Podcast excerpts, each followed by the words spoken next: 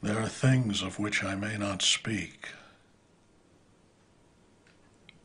There are dreams that cannot die.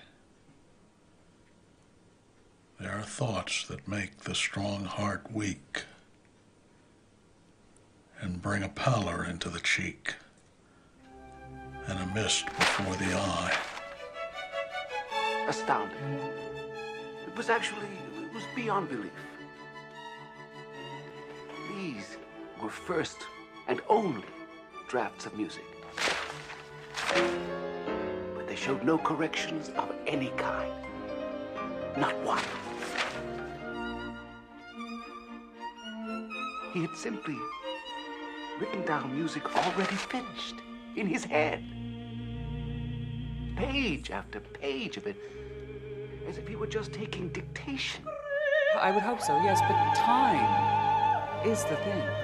Time is, is the essential piece of uh, interpretation. You cannot start without me. See, I start the clock. And we start the discussion. I'm George from Austria. I'm Bia from Portugal. And sadly, it's only the two of us today. If everything goes well, Crit will be back by the next episode. But till then, you're listening to 2 euros per movie. Today we are discussing Tár, In the Bedroom, and Amadeus. Let's start off with Tár. To give a quick few of my thoughts before we get to spoilers, which I assume will be soon, this is truly an enigma of a movie. It has so many sides to it, it couldn't be broken down in a few words. It does exceptionally well in pretty much any regards I could think of. It is fascinating, it is well written, it has some interesting blocking, some fantastic cinematography, the acting is stellar. I can praise this movie basically all day long, and it still wouldn't really give any rough outline of what this movie really is. I agree completely. The movie is clean, it's beautiful.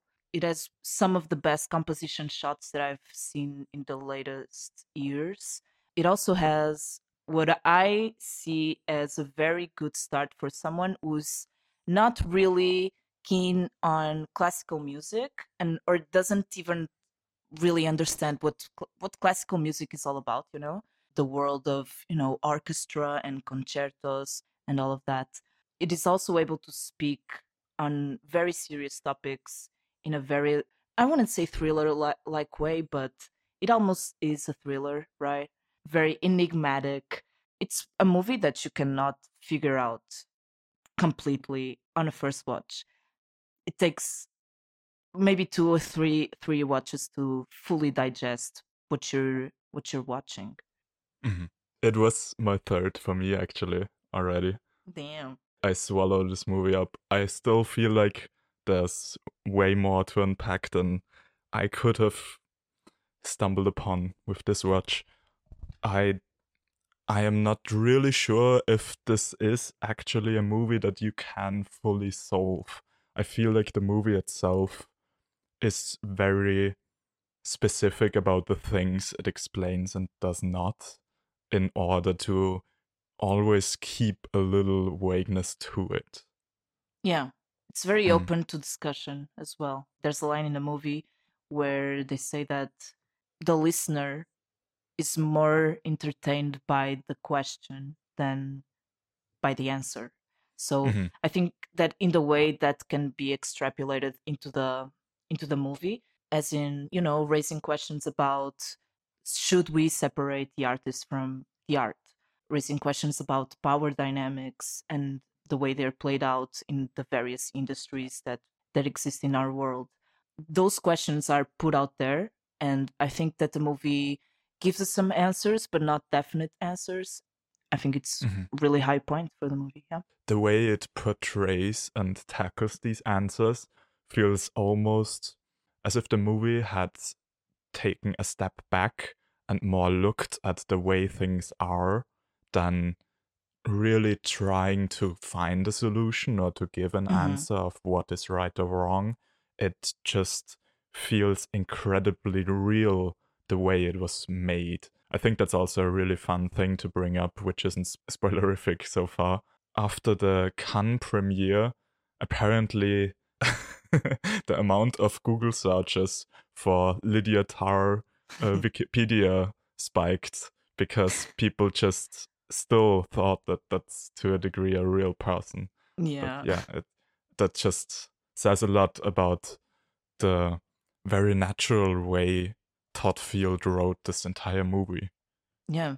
It's very biographic. I won't say biographical, but it seems like a biopic, right? Um yeah. It Mm-hmm. which almost like sounds like an insult again i'm i'm doing it's so difficult to me to really explain this movie because i feel like any label you could attach to the movie is is almost like an insult towards the movie itself i heard things like musical drama and i'm like yeah that's like It doesn't really? seem enough, right? yeah and Like, it and it seems like- feels like a made up biopic but it also that's not enough. It's also uh as you mentioned it's tackling things like cancel culture and topics like these but it's not really a cancel culture movie either. It's it's It's trying so many more things and it's succeeding at all of them. It's not worthy to put one of those labels on it because it's all of them at once. All of them at once. Yes that's what i was going to say. I think that saying that it looks like a biopic i think it's a compliment because just like says that the character is so complex and the character feels so real that it could be a real a real Mhm. person you know a real conductor that we're talking about here but it is not. Yeah i think that's just kudos to todd uh, for todd you know my pal todd good old todd good old Todd. Um, yeah, but congrats uh, for making something that you know makes people wonder if this character is real or not. Do we want to go into spoiler land? I think so. Spoiler land it is. So, credits at the start, right? Yep. Roll the end credits. Roll the end credits at the beginning. Mm-hmm. Instantly honoring in a similar way to how we brought up in Burning cinematography credit at the beginning of the movie. This movie just straight up is like, yep, all those people made this movie, so let's Mhm. honor them first and then get to it. Yeah. And I think it's also, you know, how the movie talks about people that are at the top and the people that are trying to get to the top, you know.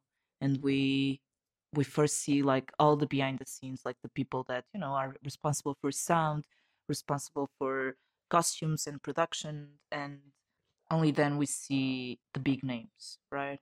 Like I Mhm. think that's an important feature to to have on your credits.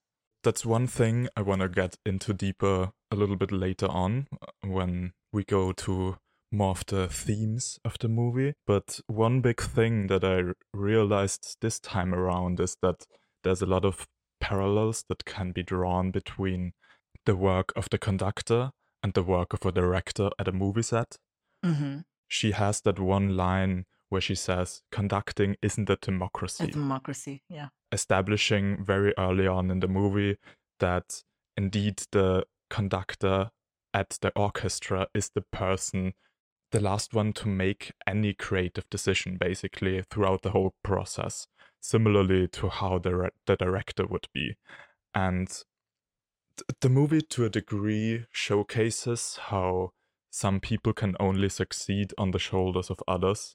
And by the movie credits at the very beginning, showcasing all of the people that got Todd Field and Cate Blanchett to basically the success of this movie, is kind of representing Mhm. that in a in a meta way as well. Yeah. Going into the movie, how much were you into the classical music world? Actively, not at all. Mm-hmm. The only Austrian radio channel I listen to is a smaller channel focusing on independent music. But if I wouldn't have that, I would probably rather listen to the classical channel than whatever is, is playing in the charts, you know. I have listened to some of it at some points and I enjoy it. It is just nothing that I really ever really looked into before. Yeah. Um, I ask because I'm not really experienced in the classical music music world. I'm very interested. I would consider myself a baby in terms of what I know and you know uh, the composers and conductors, and it was interesting for me to see some themes being played out and talked about in the movie, especially Mahler, especially Symphony Five. it was just very interesting to see from the standpoint of someone that knows a little bit about the classical names that were men- mentioned and i was just wondering like how would someone that doesn't really get classical music or doesn't really have an, any interest in uh, how does that person uh, see the movie because the movie does spit a lot of references about you Mhm. know conductors and composers um, and pieces so i was just wondering how you felt like uh, if you felt confused or um, Yeah. This relates actually to something that I also said in the last episode when uh, in regarding to double indemnity where to me whenever a person is really passionate about anything and they can express themselves well then it's always fascinating to listen to them.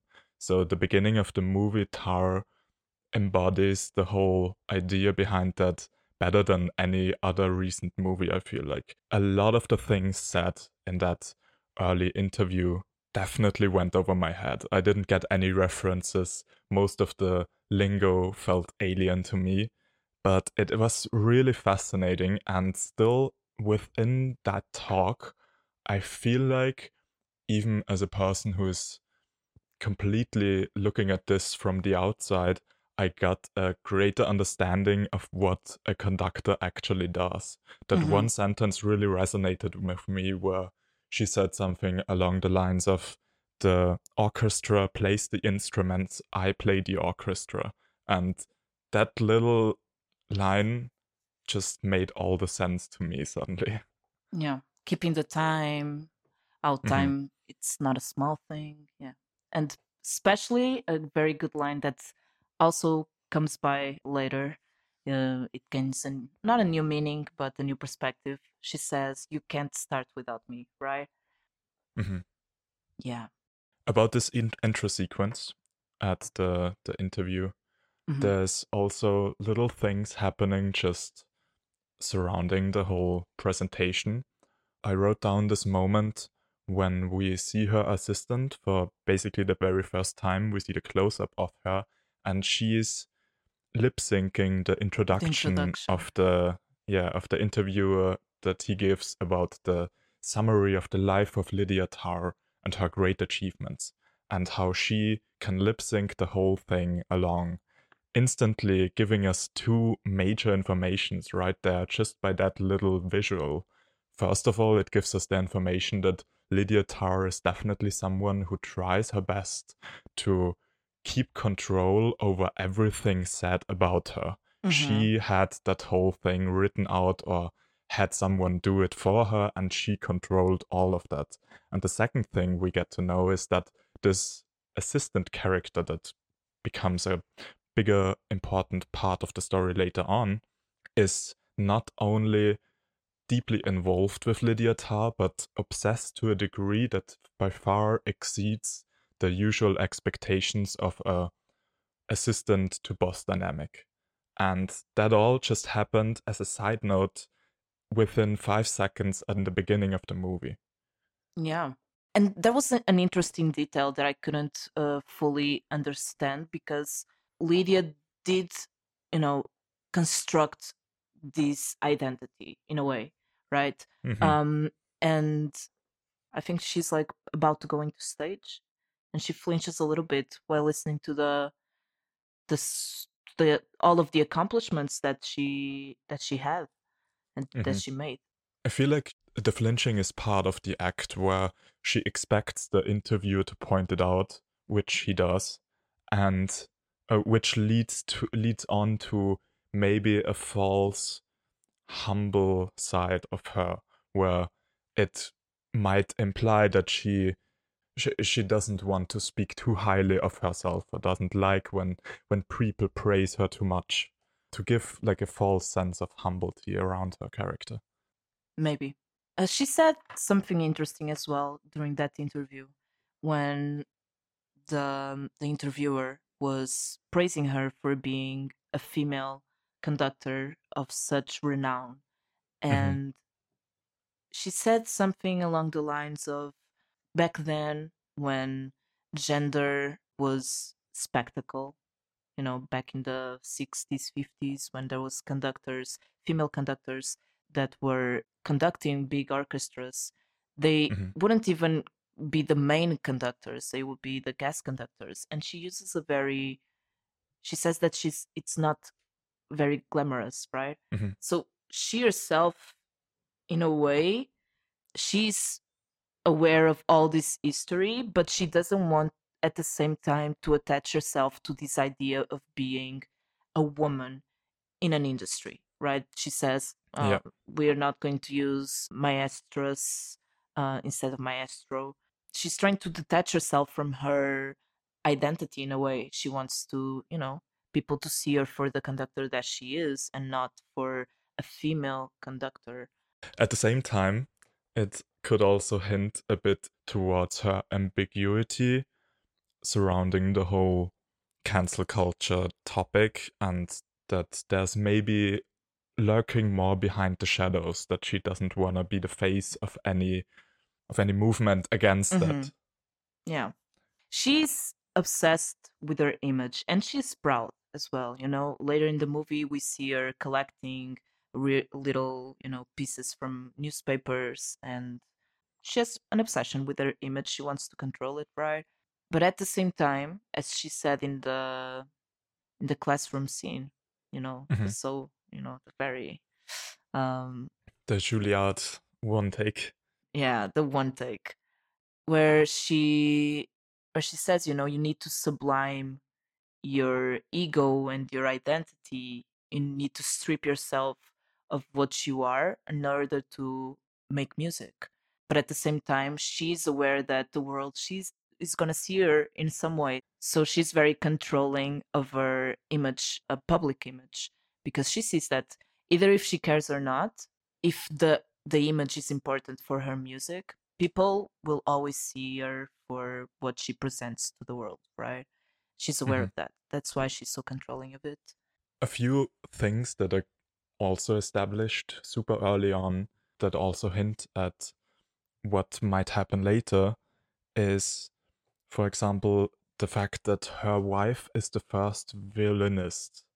We at this point we don't really suspect any wrongdoing but uh, returning to this movie i really felt like that might be the very first hint of any kind of nepotism going on.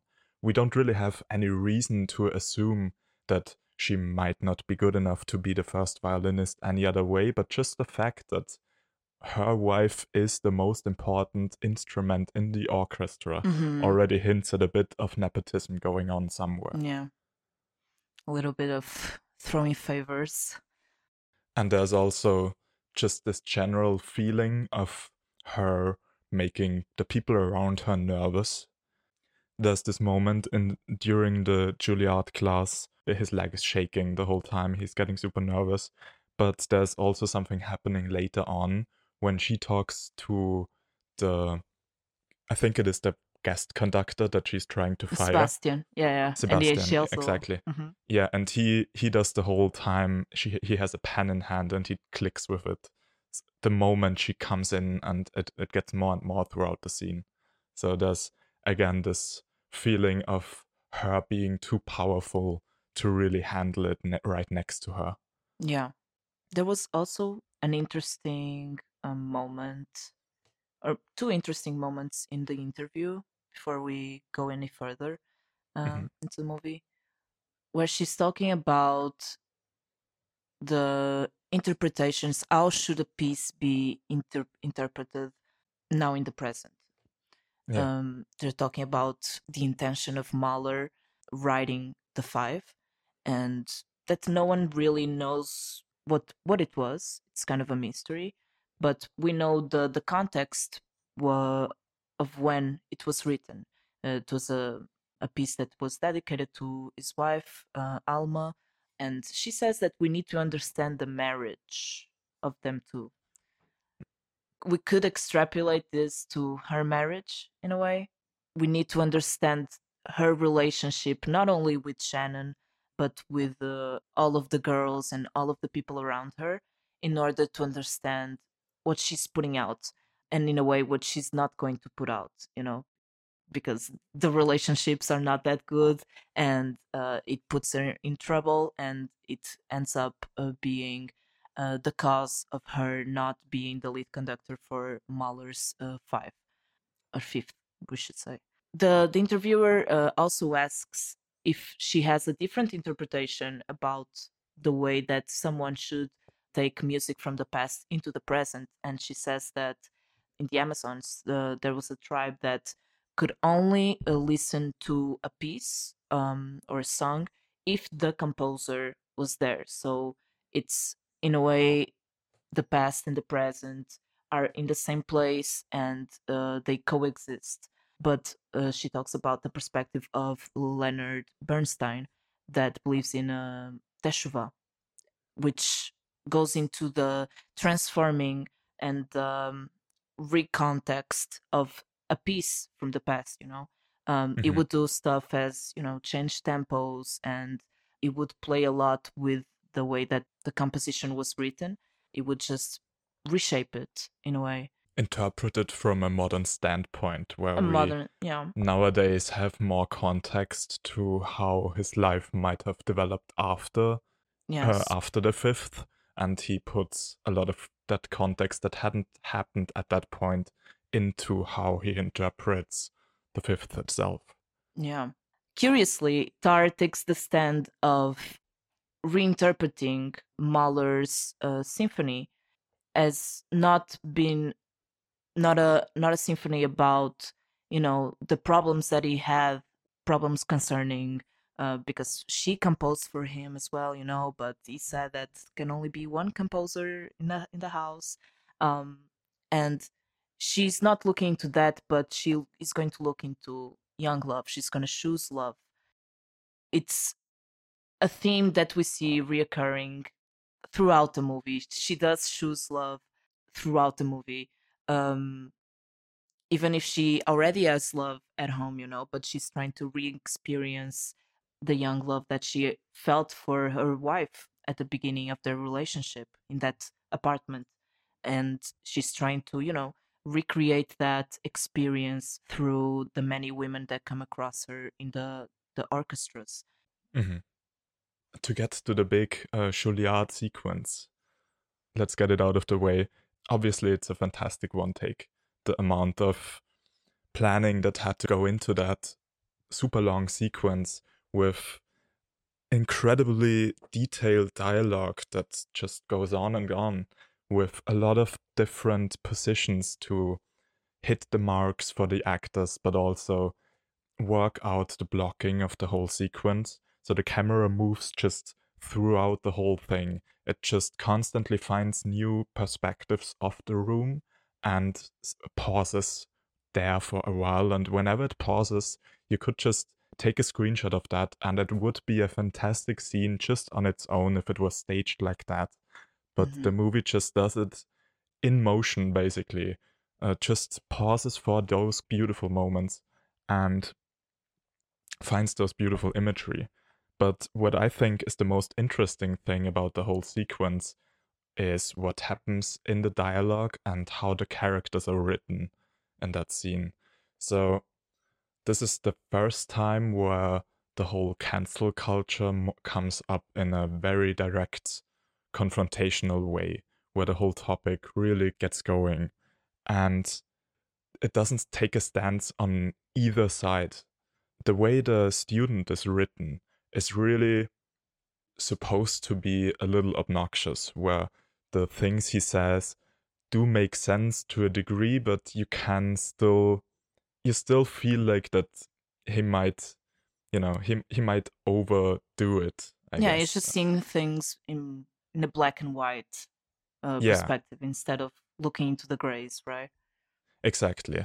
uh, Lydia Tár points out a lot of these flaws in his thinking or these possible problems that come through judging art in that way and how he himself could be judged by that and he would rather probably be judged by his craft than any other circumstances surrounding his life that he might not even be in control over.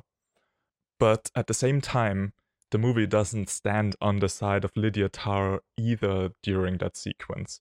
We very clearly are aware of the whole thing being overdone from her side as well, where she's supposed to be the teacher in that scene. She's supposed to bring him new perspectives on things, maybe, but she's definitely not supposed to humiliate him in front Yeah. of the whole class.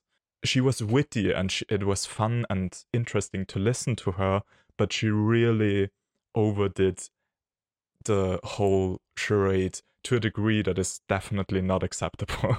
Yes, yes, I agree. I think that her perspective was well laid out, but the delivery is not it. I think that a classroom should be, you know, a place if, in which you learn and you're exposed, as you said, to, you know, new ideas, but it shouldn't be an unsafe place because by then you would shut your your brain out, you know, if you're Mhm. offended. She was uh, not really approaching it as if she wanted to teach him something. She was almost approaching it as if she wanted to fight him on the topic. Fight him, yeah. Yeah. a little bit preacher as well, like uh, Mhm. in a preaching way. I think we might have like similar stances on what, you know, the answer to should we separate the art from the artist. As she says in her own world, can classical music written by assholes exalt us? So, what do you think? Because I think that, and recently with the, you know, Mr. Kanye West um, hmm controversial. I think that music should stand on its own, but I think you can always have the context and you can always think about the context and the way you're going to consume that piece of art. Yeah. For example, I don't see myself buying any Kanye West album, you know. I'll probably, you know, listen to it like on the internet probably, you know, YouTube. Mhm. But You're making the active decision to not support him financially directly. yeah, but does it really matter, you know? It's not like he needs my my 10 euros to live, you know. is rich already. Uh so what is that what what's the impact, you know? But you can also be understanding towards the music. I think that the world would be very boring if I selected my music towards, you know, the very specific details about someone's lives that I, I do not agree with.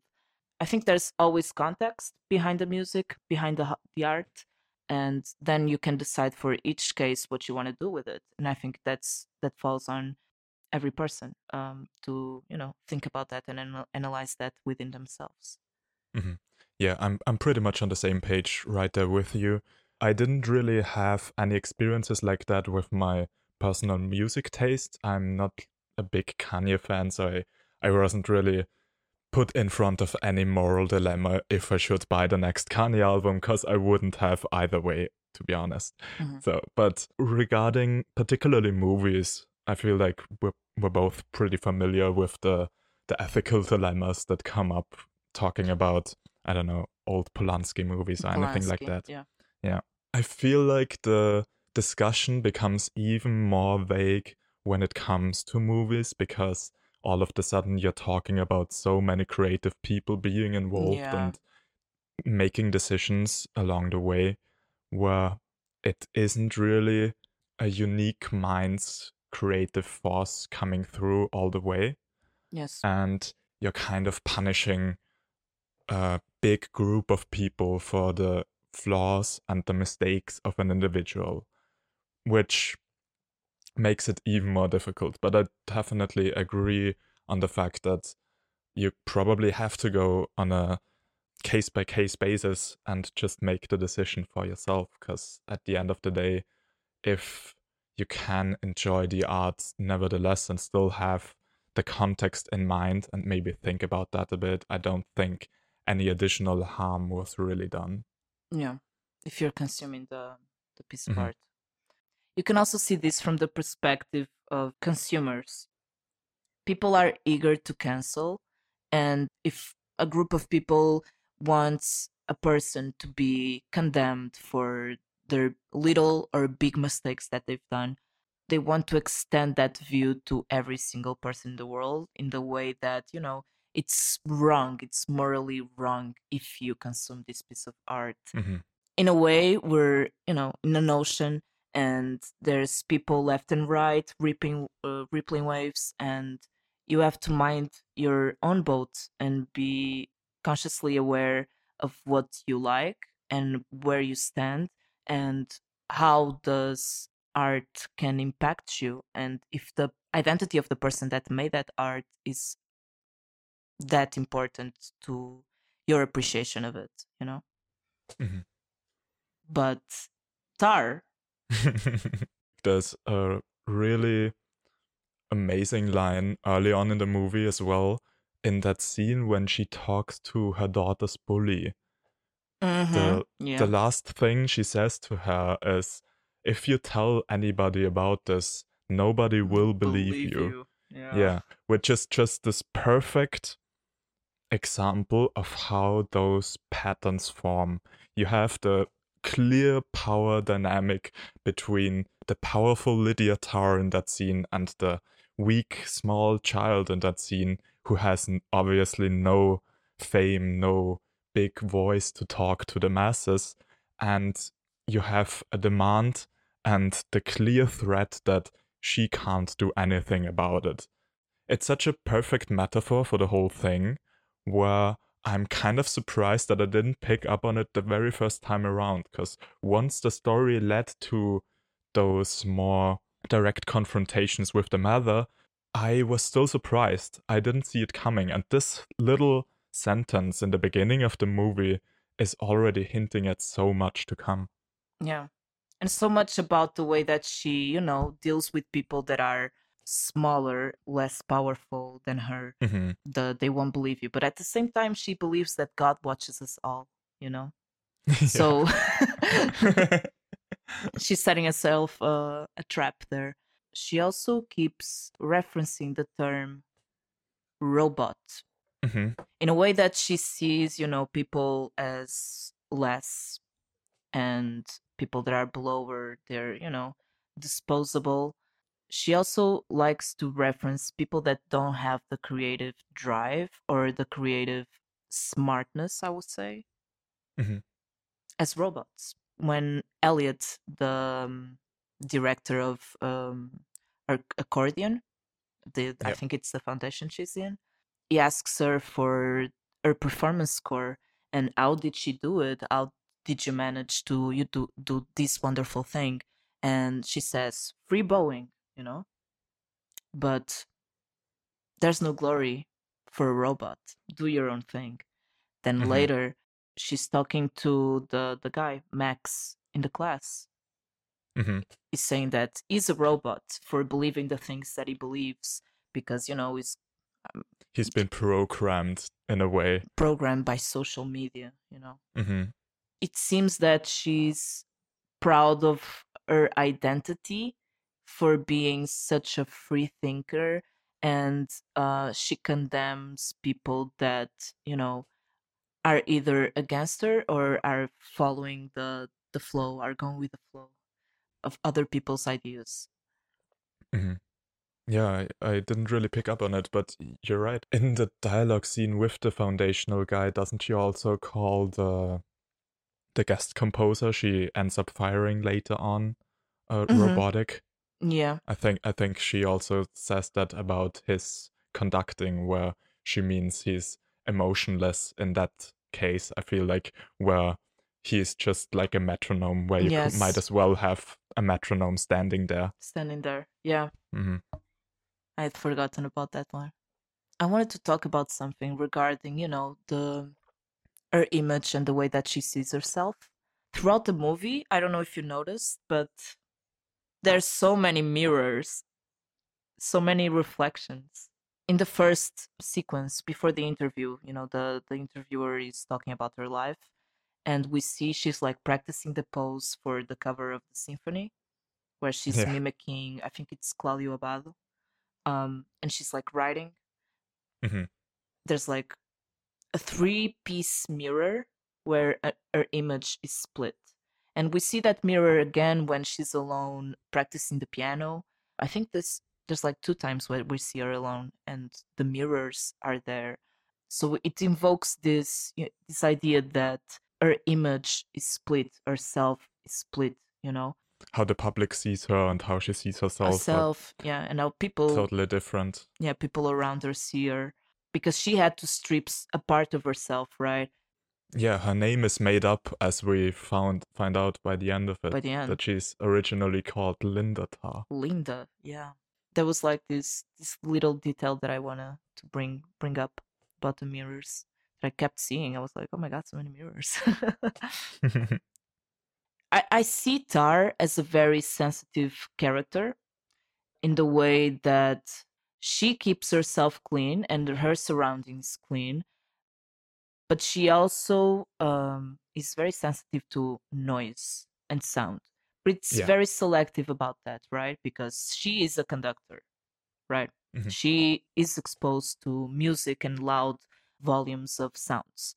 But when she's alone, every single like noise that you know wood cranking or the noise from a fridge or just a low hum during the night or a low frequency or a high frequency during the night the car vibrating while driving. precisely she noticed this she hyper focuses on this stuff and it seems to bother her it's like as if she's being haunted by these noises right Mhm. um, especially because they come when she's uh, asleep uh, late at night um, or when she's alone. Um, there's this idea of being haunted by sound. I want to point out something that Mhm. I think I only noticed this time around. I don't remember noticing before. There was always this low volume song playing in the background, like a low hum of a cello. Uh, did you notice it? No, I didn't. When? Uh, Throughout the whole movie? Not throughout the whole movie, but in certain scenes where it seems that it, that there's silence, there's a hum of a, a cello, like a very low note just playing. Interesting. No, Yeah. I, I I didn't realize. Yeah, I, I- I'm gonna show you after, but it plays in some um, more quiet parts of the movie, more with more tension as well. Yeah, I just noticed this time around. So she's haunted by these noises, and in a way, we're haunted by them as well. Uh, especially this low hum that was uh, playing some scenes, very low. You had to be like really focused on it to notice. But she's also haunted by one of the girls, right? Uh, By her ex-student, Krista, Yeah. exactly. So Krista keeps sending emails, very concerning emails, you know, Mhm. desperate even. Do you think at, at the very beginning, the very first seconds of the movie, are the, this shot of uh of a video call uh, th- with like an iPhone or something like that, and you see a chat uh, laid over top of it? Do you think the assistant is talking to Krista at that moment? I don't know if it's a to Krista. I have some theories about that. I think that's the assistant uh, recording the live and chatting with someone who could, could potentially be Krista, but I also think that it might be the Russian girl, Olga. You think the Russian girl Olga? Yeah. Oh, so you think that that happens actually later throughout the story when I think they they probably there's like a, a pact made between them that they might be setting her up in a way.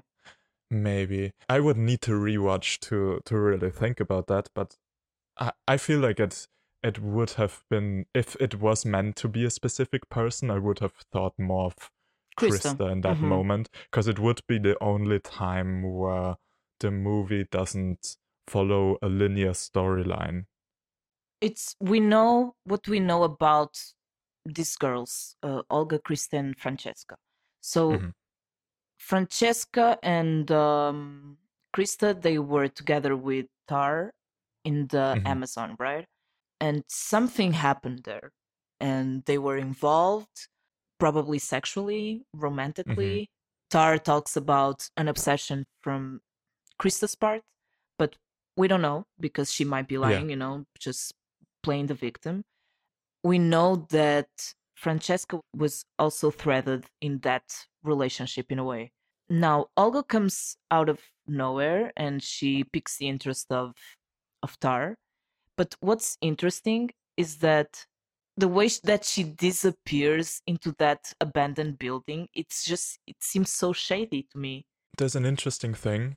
I read an article where someone said that that might be the moment where the movie drifts away from reality. reality Mhm. Yeah, that in in that in that basement right there where she gets followed by a dog and she hits her head in the most brutal sound design I it's insane. It, uh, oh man, that hurt so much that sound.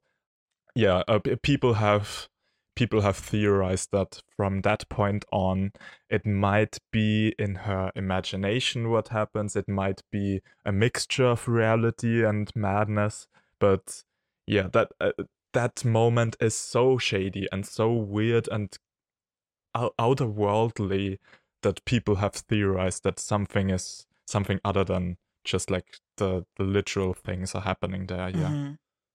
There's also this moment where Francesca and Olga trade uh, gazes uh, when Tár is having that photo shoot for the um, the cover of the the, the album, hmm and Olga looks. She's like peeking at them. Francesca notices, and she gives like a, you know, more suspicious or more meaningful look at her in a way it seemed Mhm. like they knew each other or she knew something about that girl I saw that moment more as of Francesca knowing what's what awaits Olga. Of like Mhm. she she saw herself Yeah. in that position where she's the young new musician and she's the talent and Tár it gives her the feeling that she's something super special, but she knows where this is gonna end up at. I didn't feel like it needed to have an lay- a layer where they knew each other. yeah maybe yeah But it's interesting. I'm I'm gonna look out for that at the next watch. Same. here we go again but then we have the strange doodle right the little drawing the labyrinth symbolism. yeah the labyrinth yeah hmm we see in a in a book first Yeah, that apparently Krista gave her, right? Yeah, but yeah, it might be. So it's challenged by Vita Sackville West. And I I researched a little bit about this book and it talks about a love affair between two women. Vita, the, the writer, she's also known for having an affair with Virginia Woolf, the, the writer. Mhm. We she has been given this book, right, about a love affair. And it has this weird labyrinth on it. And then Yeah. we see this labyrinth more times throughout the movie. We even see it in uh, the little girl's bedroom, Petra's. She has it on top of her table. Oh, and also Francesca has it on on her apartment. I think you can also see it when she wakes up to find that metronome that is going off in the Mhm. middle of the night. Yeah, yeah. I think it was also there. I'm not really sure if it has one clear answer. I feel like th- that the labyrinth represents the movie more as a whole.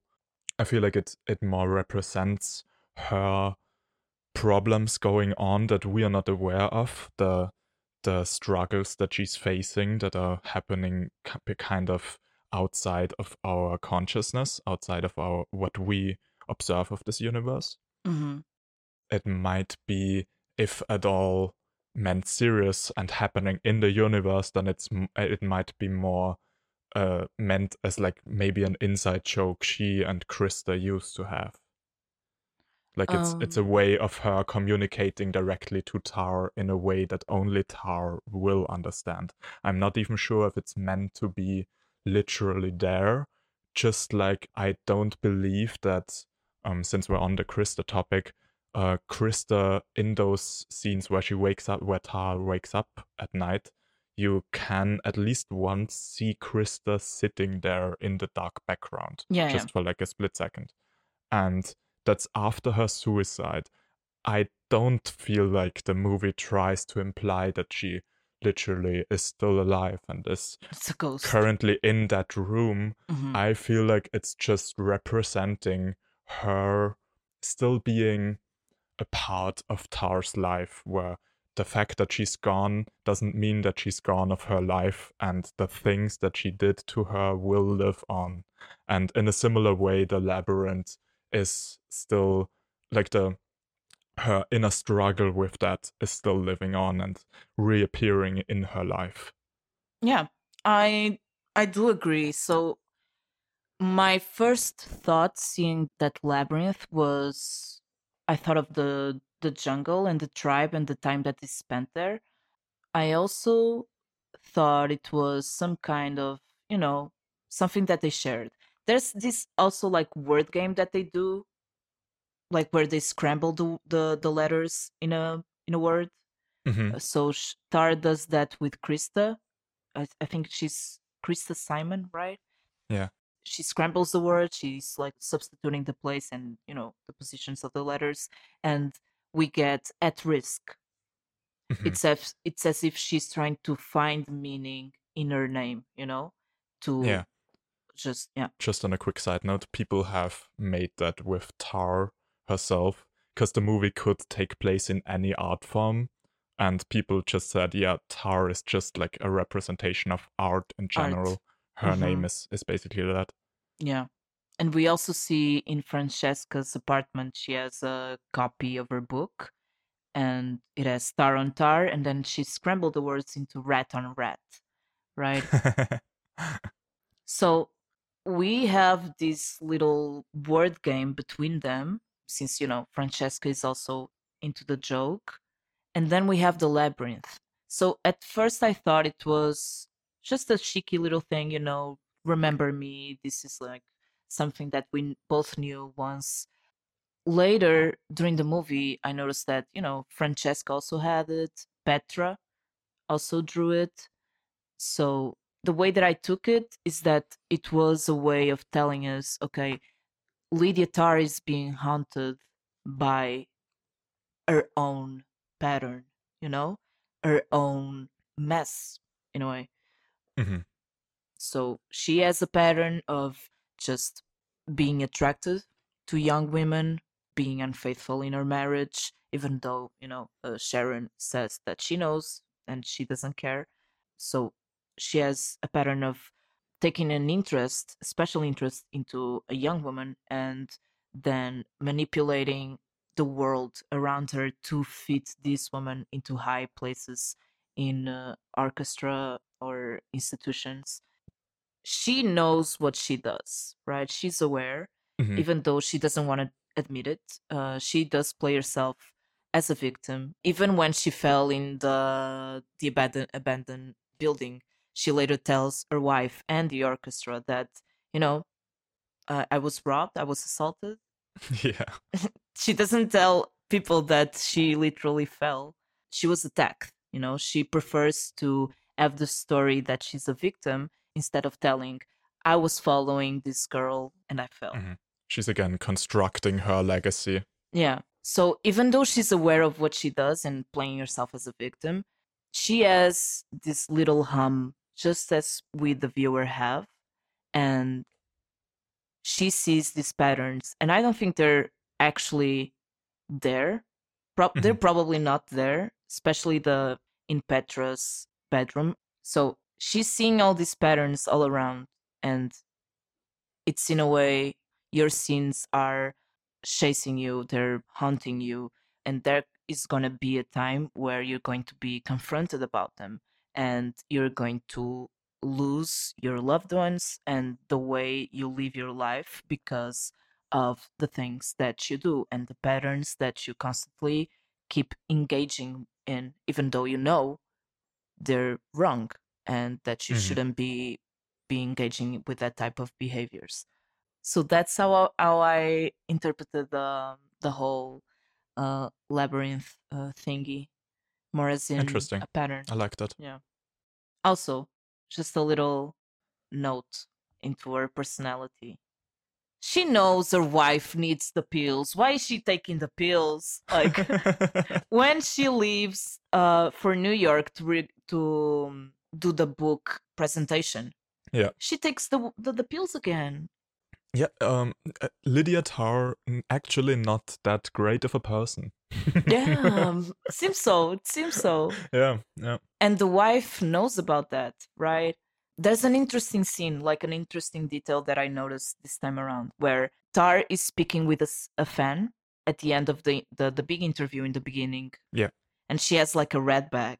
Hmm later when she comes home she has that same red bag amongst her very dark dark grays and blacks suitcases and clothes. And the wife she's like taking a breath because she you know she was having an attack i think. Hmm because she didn't have the pills. And tar is like showing her love. And the thing that she notices uh, is she gazes down the wife sharon she gazes down. And instead of you know noticing the caress she sees the bag. Yeah. and she inquires oh new bag suits you. But we know it doesn't uh she doesn't she's not a, like a, a really really bold with her colors it's an odd item to have and uh shannon notice notices that and just accepts that you know it might be from either someone else or she has like a new influence in her life Yeah. um, she wants to impress someone right Yeah, I think she she instantly picked up on the fact that it has been a gift. Like we from the story we can assume that Francesca gave her that bag because she just listened in on the whole conversation she had with that fan in New York. yeah probably yeah but yeah the beginning of the end There's an interesting thing where I looked into the marketing of this movie afterwards, and I'm actually a big fan of the marketing. Not only because, but also because the marketing basically lies the whole time. Oh no What is it? It lies in an I interesting way where the trailer has a bunch of shots that don't ever appear in the movie. They are it's Mhm. more of a mood piece and even the things they show are completely shown out of context. So the moments she storms onto the stage uh, during the fifth performance, that's in the trailer, like a few seconds of it. And in the trailer, it feels like she's just a somewhat nervous artist, you know, about to get on stage and have her big moment. And that, that's Yeah. obviously a giant lie. Uh, there's a line in the trailer that her wife says where she says she's crawling more into herself or disappearing more into herself. And in the movie, she says that about their daughter when in the trailer again it Mhm. implies that it's Tar we're speaking about.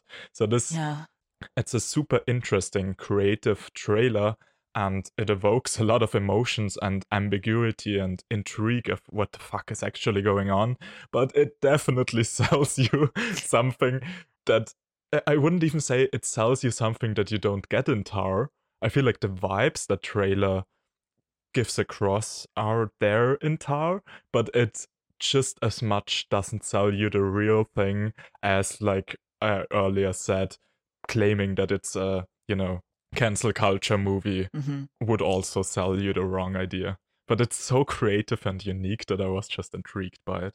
Yeah. It's, it's interesting. Yeah. yeah. Interesting marketing. Um ironically not successful at all. So um, studios should probably not take notes from my loving this marketing because it obviously wasn't successful for some weird reason. Please do more. Yes. I would love more. I would love more Yeah. marketing like that, but then I probably wouldn't get the movies that I love anymore. So maybe don't.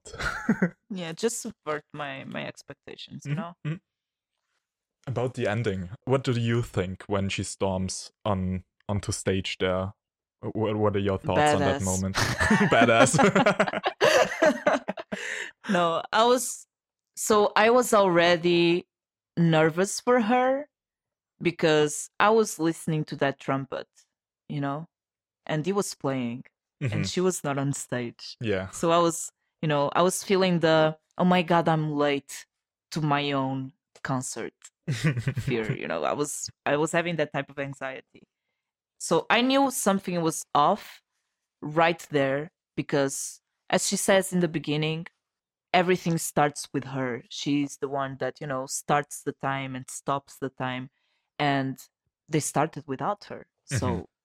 that scene was a beautiful outburst.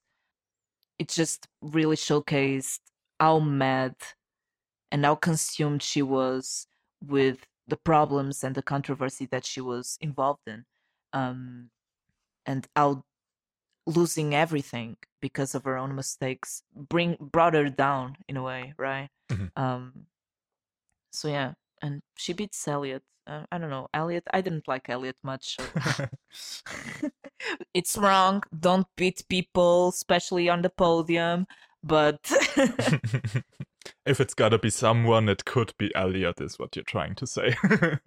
yeah it was an interesting tragic scene Mhm. yeah And followed up right after that with uh, like a giant subversion, even in the very last shot. The fantastic, the fantastic conclusion to the whole thing, which kind of showcases that cancel culture isn't really canceling Yeah. anyone. yeah it might affect their careers temporarily, but it clearly shows that she has a place in this industry still, even though it might be an absolutely different place than you would come to expect of a Lydia Tár. yeah And the whole Monster Hunter cosplay, live recording, whatever. I don't know Fantastic. I actually don't know how she might feel. She might feel humiliated, right? But I think that even being, uh, you know, in a in a space that it's not her own, she still respects the music, Mhm. and it's a thing that I see throughout the movie. Especially there was a scene where you know when the Ossia, I think it's her name, she was like the first cellist. Yeah. I think. Mhm. So she got subverted from the position the, of being, you know, the, the soloist. soloist. Yeah. And even though she got mad, and even though Sharon knows that you know Tár has something up her sleeves, while Olga is playing the the you know the piece, they are still appreciative of the music. Yeah. It plays into the idea of separating the art from the artist again. You Mhm. know. Truly. Um. And I I don't even think that if you would have another scene by the end of the movie where someone is interviewing Tár, I don't think she would claim that she lost. I think she would feel like, or she would at least try to make the claim that she's the winner here because she's still doing arts. She's still doing the one Mhm. thing she's good at. She's standing there on stage, and she's the one that makes the time start.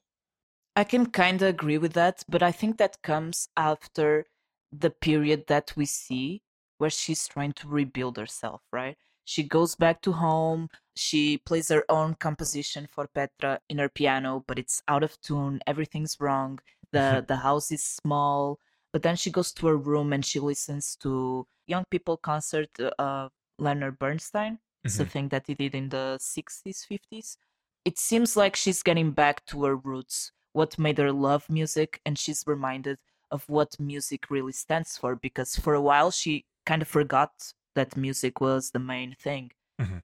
Bernstein he says uh, important thing. She says music is always going somewhere, and this is when she cries, and you know she's emotional about this because she knows where to go now. She knows that she she now has to follow the music because music is going somewhere, and so is she. Even though she was, you know, cancelled and her life is destroyed, there's there's a path for it, and she's she's gonna get there, and she did get there, and she, probably, as you said, if she gets into an interview a few months later, she'll probably be at a place where she will uh, have regained uh, her confidence in her art. Yeah. Uh, I wasn't even trying to claim that she doesn't feel devastated on the inside. I feel like she would, to the outside, present herself as someone who wasn't even, you know, faced by by these things and that she is still fine because she can do what she wants to do, which is conduct. That she would try to portray that image of her.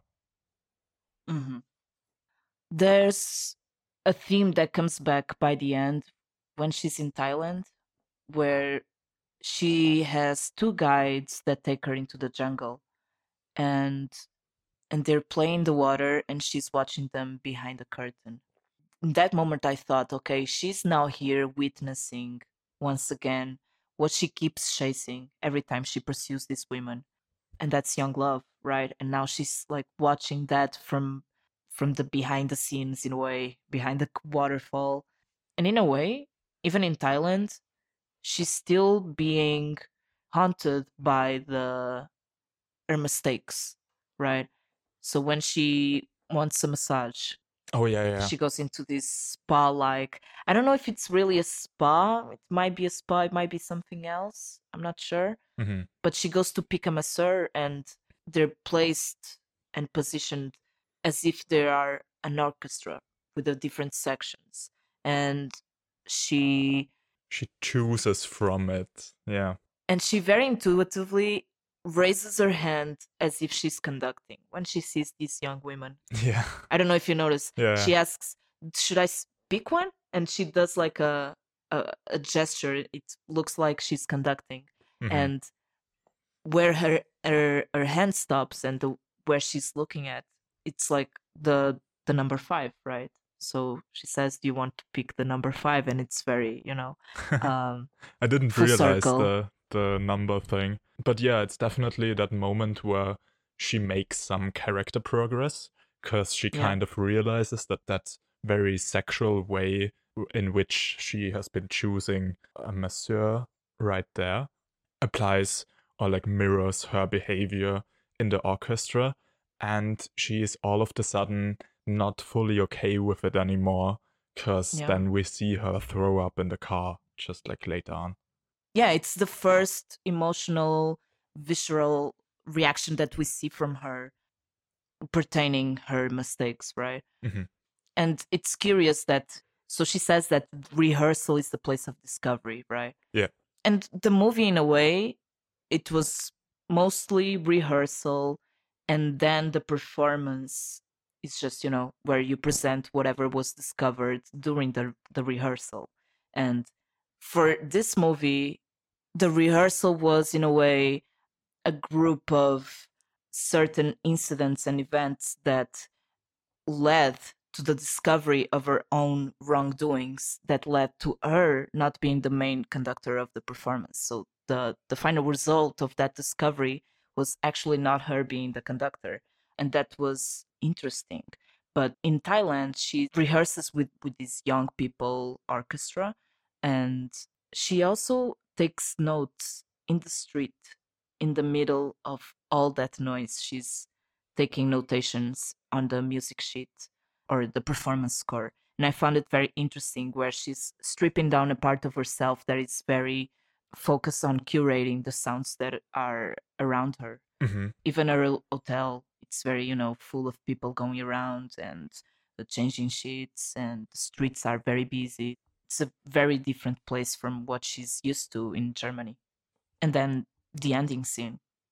Yeah, then the ending scene itself with the beautiful reveal of what type of orchestra and what type of concert that is. yeah. If you put in contrast the beginning of this very serious music film and then the ending by at which point it's like the within classical music cycles the environment in which she conducts by the end of it might be regarded as maybe the lowest kind of circles you could give yourself up to Yeah. and uh, uh, it's it's just for a movie that takes classical music so serious it's just this phenomenal little twist that it it comes natural it feels logical that she would end up somewhere like that that a place like that would still have open arms for a world-renowned uh, conductor like her and yet it comes out of nowhere to a degree where I I was taken by storm. it's, Yeah. it's such a hilarious way to end it off. It is, but some exceptions. But in general, I don't think that's like such a thing as lower music and you know higher I'm not even but- claiming that that's my stance on Mhm. it. I'm just saying, like in a general way of what you would expect classical music yeah, to be. yeah. That's probably it. very prestigious and Mhm. yeah. But I think that the biggest disrespect here and the biggest humiliation is that she's not or the music is not the main focus. So this is like a Mhm. movie theater and or in a convention, right? Where people are watching the movie with a live orchestra. So the music is not the central piece, and she is also wearing headphones. You know, uh, Mhm. so there's this just very conflicting factors that, in comparison to you know what we normal normally see in uh, classical concerts, Yeah. Does that bring us to ratings? Ratings. What's your rating for Tár then? At a first viewing, I gave it an eight, and I think I might bump it to uh, a nine. No, Mhm. so nine out of ten. At the first viewing, I was also at an eight. It grew to a nine, and um, w- what am I supposed to say? It's gonna be a ten. I I can't find my way around it. It's a it's such a unique movie, fantastic. Damn. First ten of the T- episode. yeah, first ten of my side, I believe. I in- in think the so. Podcast, yeah. So this brings us to the next movie on the list, which is In the Bedroom, the 2001 directorial debut by Todd Field. What did you think of this beer? It's funny because it doesn't seem like a someone's first uh feature. hmm Truly. it's a very small story, right? I would say it's a small story. Mhm. The number of characters, you know, they're uh, what you expect from uh, a drama, but we have like this main perspective from this father and this mother, and the movie re- it's going to revolve around this perspective, and it does it in a very slow paced and also complex way. That's what I appreciate about the movie that it's it was able to touch upon very different types of emotions in a, a very successful way. And it's also very beautiful. It evokes the, the summer vibes especially during like the night shots. It's um it's very comfortable to watch Again, I didn't know anything about this movie going into it, other than it being the first movie by Todd Field. yeah same I expected one thing, and what I got was definitely that. But again, um, it, it was so much more. It's fascinating to me that the main thing that really connected these two movies for me was how Todd Fields already back then seemed to be an expert at how to set up expectations and successfully subvert them without really taking away from the things you you led up to in the beginning. So the without going into spoilers yet, the first third of the movie is a very different movie than the rest of the movie. Mhm. yeah for sure And it doesn't take away from the first third. like the the first third on its own works so flawlessly and explores all these emotions that this kind of story would usually explore and could touch upon it does all of that but it also just then all of the sudden is like and now we're doing something different Mm, anyways yeah. um, it's it's fascinating how how you can make those shifts and not lose anything in the process or not make anything feel hollow doing it Yeah, in a way, it felt really close to life. You know, how life can just like propel you in a very different way from what you first imagined it was going to be like. Mhm. I think the movie does that very well. And it keeps it re- really into the, you know, there's no like big climax scene, I would say, or there's not not many, you know, Mhm. big outbursts of emotions. There's some, of course, Yeah. but the movie keeps it to the routines of the the many characters and the relationships that they have between them, and that was interesting to watch. But it was not really my thing consistently. I guess Mhm. That's why I, I I I feel like I don't have a lot to speak on it. But you know, not every movie has, has to be a Tár or you know that Yeah. needs to be dissected. And you know, some movies are more straightforward, and that's totally fine. But Mhm. yeah, just on a general filmmaking stance the beginning is very intriguing from like the very first second we start off on a black screen all we hear is sound design then we have the first imagery but we don't see the characters yet all we see is a wheat field then we see f- feet running through that wheat field but still not the characters and it's more about the laughter the, that we hear the Mhm. the, The- feeling. the emotion exactly uh, that comes Yeah. across from that moment that is important before we really get to know the characters and from that point on the viewer is always playing catch up with the story. We kind of get thrown into this situation where all the character dynamics are well established. Everyone within that group kind of knows where he's at but the viewer doesn't. The viewer is Mhm. is just propelled into that and there's no character selling the viewer for dumb explaining and that's how they met and that's how that happened you know it's yeah, it's, it's just it's just observing like a fly on the wall or a noisy neighbor. has enough res- yeah has enough respect uh, towards the viewer where he trusts in us figuring out as we go along just by observing how those people interact we- with each other Can we go into yeah spoiler? I, I think so yeah spoiler talk Okay. Yeah, going more into spoiler talk. There's like this scene in the beginning with the father where he's basically it, it talks about the meaning of the title of the movie, right? How three people cannot coexist in the same space, right? He's Mhm. talking about the lobsters to this young child, and he says, you you know, like this one lost its head, and that's because you know there was the cage was too crowded, and that's what happened in the bedroom.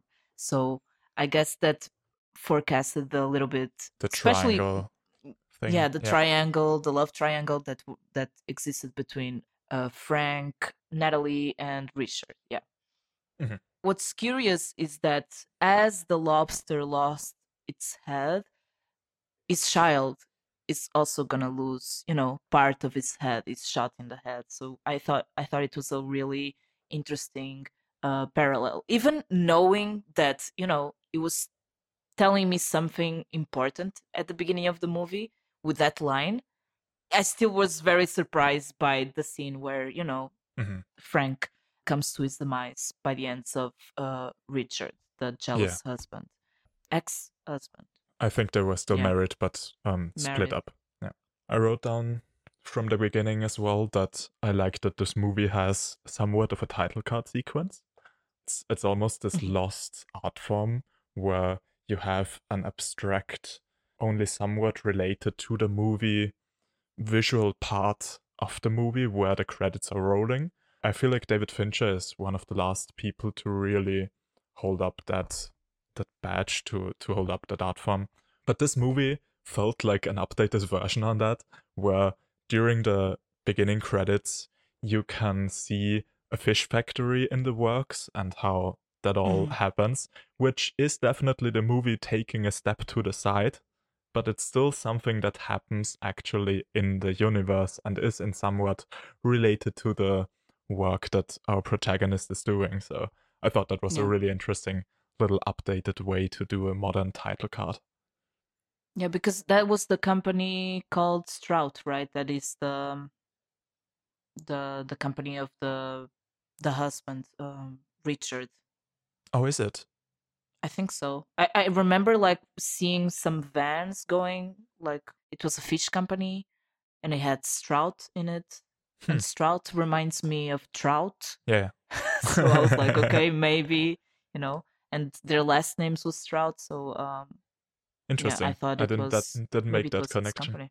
About 20 minutes in, we have this conversation between Natalie and her husband Richard.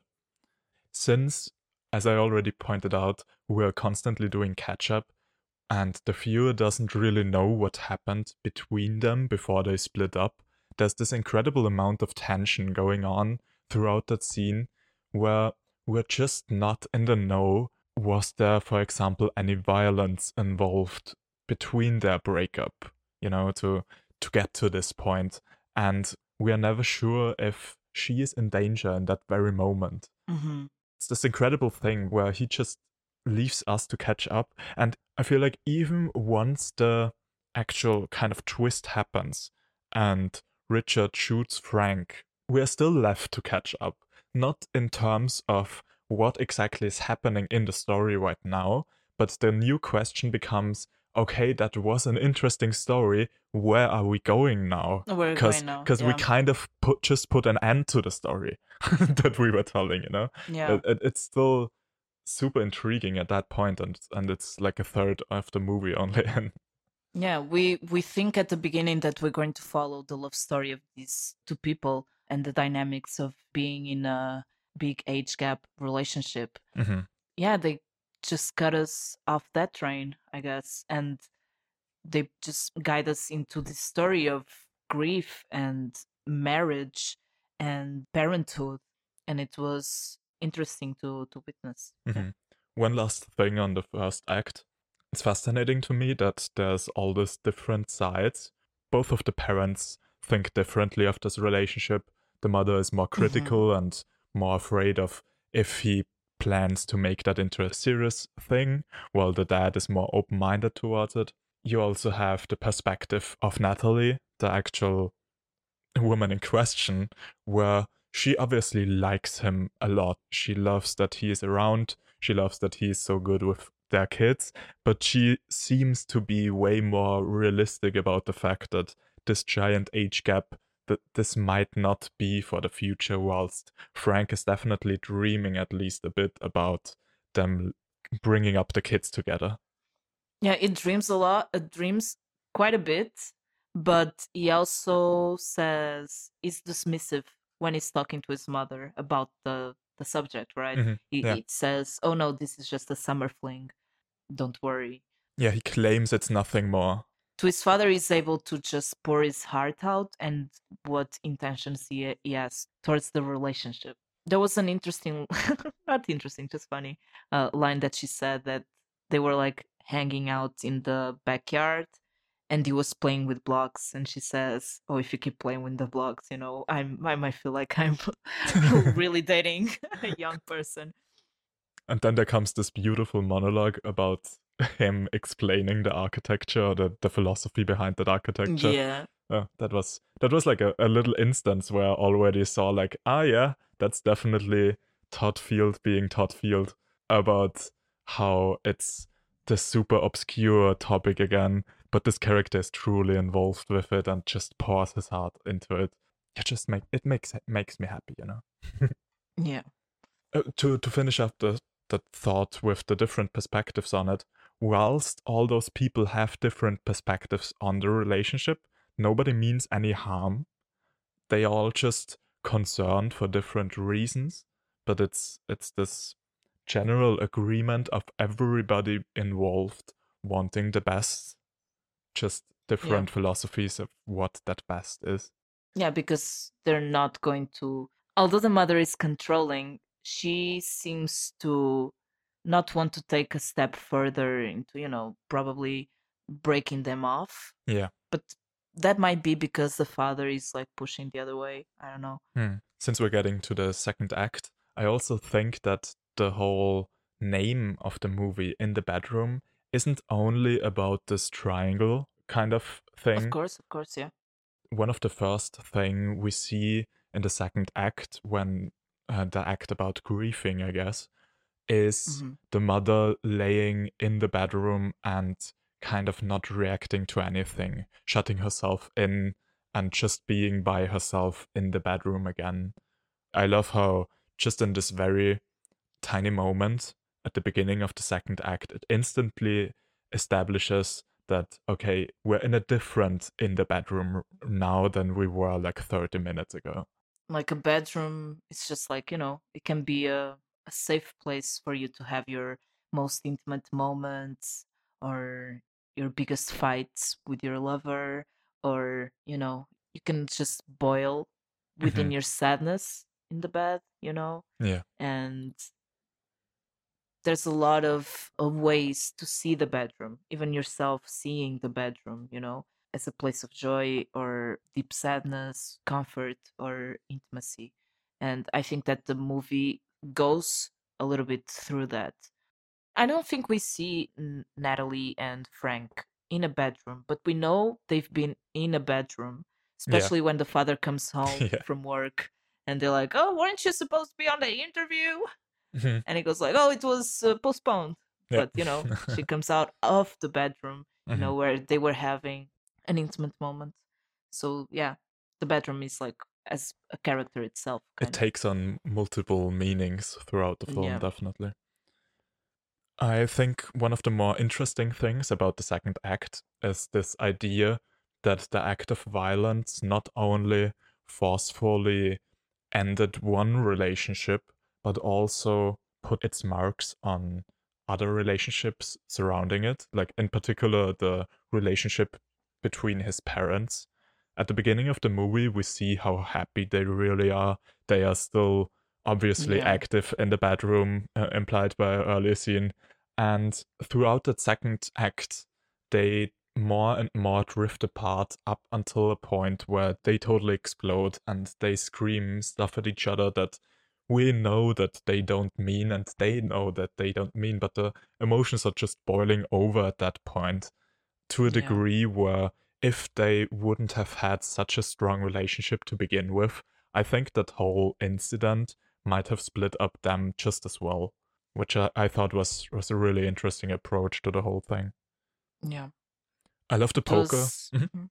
Oh, the you can. poker You can. oh what do you have to say about the poker because there there was a a nice moment there uh, Yeah. with the you know so-called poet of the group Yeah, yeah, i really liked it yeah yeah. I, I wrote exactly that down. So the in the second act, probably my favorite moment was the poker scene, the second poker scene, where it's just the way he pauses intentionally and kind of points out to his peers that they are behaving differently towards him. It's kind of genius how he he says, "Are you gonna let me stare at my cards forever?" yeah because in the earlier poker scene, they would have obviously had some banter and would have been jokingly pointed out to him that, hey, it's your turn, you should probably do something right now. But the way they interact with him post that incident is with such caution yeah, such caution to a degree where it really makes him uncomfortable that he just wants them to say something and they don't. And the way it then gets broken up by the poet, which we also already established in the first poker scene, just almost as like a little side gag. hmm The way that comes back and becomes all of the sudden this really serious moment between them. Oh my god, that was very heartfelt yeah, the contrast then Mhm. again like just at this, as the contrast between you know the relationship of Ruth and Matt, right? Mhm. They, so we have this happy couple in the in the beginning, and now they're like you know facing their problems and facing their grief, Yeah. and in the same fashion we have the poet guy that at first was you know joked and mocked, but then the way that his poetry turns into something beautiful and useful for that moment because his friend his, his friend needs it. I- agree it was a very interesting uh, transition Mhm. of the character mood, I guess, towards something. And then there's already the the split towards the third act that to me happens in the dialogue scene between the father and his lawyer. He like confronts him and at the restaurant, asks if there's anything he can do. And the way it's directed with those super close ups of the lips, of the eyes, and then of just the pocket where he has his hand and fiddling Mhm. around with a key or with spare change or something yeah. like that. Uh, to me, it showed that the dad in that moment saw through the shallow statements that the lawyer was making. That anything the lawyer said in that specific scene was just to, you know, calm down the guy, get him to think about something else, and just that he can move on with his day. But he wasn't really trying to get anywhere in the discussion. He was already thinking about other things. He was fiddling around with whatever he could do, you know? Also, it might have might have been the turning point where you know he becomes a person that wants revenge. Yeah. Um, he wants Definitely. he wanted revenge through the justice system, but at that point, he knew he wouldn't get it. He didn't. Yeah, he knew Mhm. that that justice was not going to be delivered, so he's going to take matters into his own his own hands. the the big thing about the third act to me is is just this feeling of desperation. He feels like the only thing left to him to really achieve that feeling of justice has been th- served is the desperate attempt to serve it himself. hmm Yeah. It starts off with like this dialogue scene in, in the bar where he's trying to get other people to speak up in court, which is like the first instance of him really taking matter into own hands, even though it is still within the justice system. Oh yeah, also the the big fallout scene between him and his wife is just happening right around that time. So that's like a, a tipping point, another one. And yeah, then then the whole ending happens, the whole abduction and taking matters into into your own hands. It's the the way it turns out, it's really riveting. You're again in the shoes, I guess, of the beginning where you don't know his No. plan hmm and you are again left to catch up.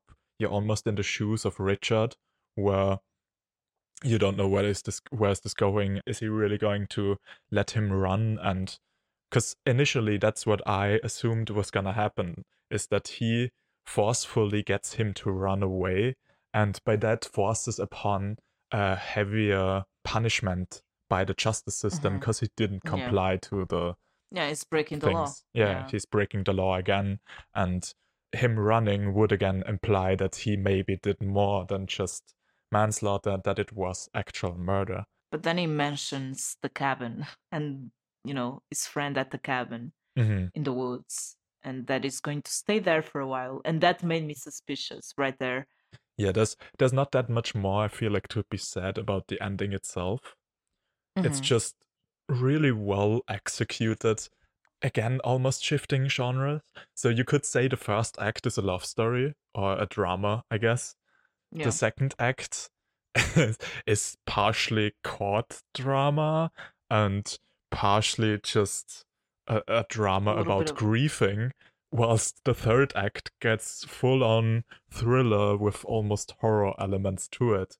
It's incredible to me how he balanced those out and did all of that just within his first feature. I mean, th- what a guy. Yeah. The vibe reminded me a little bit of um think it's Mystic River. Have you ever watched it? Oh, I haven't. Penn? I should, but I Oh. haven't yet. Yeah, just yeah, you watch it. I'm gonna say I'm I'm not saying anything. it's interesting that this father figure, Matt, he considers himself to be a reasonable person and Yeah. by the end it's not even reasonable by you know by the method or the plan that he has with his friend to kill this person because Yeah. he killed him earlier than he was supposed to you know? Mhm. and he kills a person which is an unreasonable thing to to do. And i think that when he's in the bedroom and uh, ruth is asking him um, you know is everything okay? Did you do it? Blah blah blah. He keeps silent.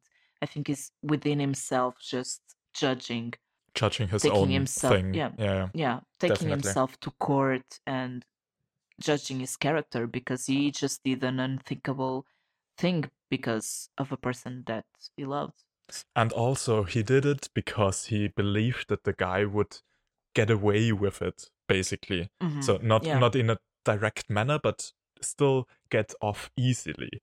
And Yeah. what we just witnessed is him committing murder in a way where he probably will completely get away with it. He's become the very thing. Also, yet again, this very last scene is fully taking place in the bedroom and it takes on a third final meaning of this regret almost of Yeah. what what have I become? What has this thing driven me to do?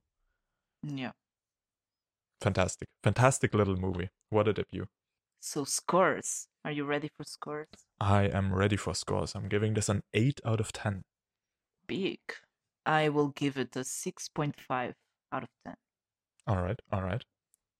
Which brings us, after a shorter discussion and a super long one, brings us to Amadeus. Uh, yeah. I love this movie. 1984, Milos Forman. Amadeus, the somewhat fictionalized version of the story of Wolfgang Amadeus Mozart. What did you think of this?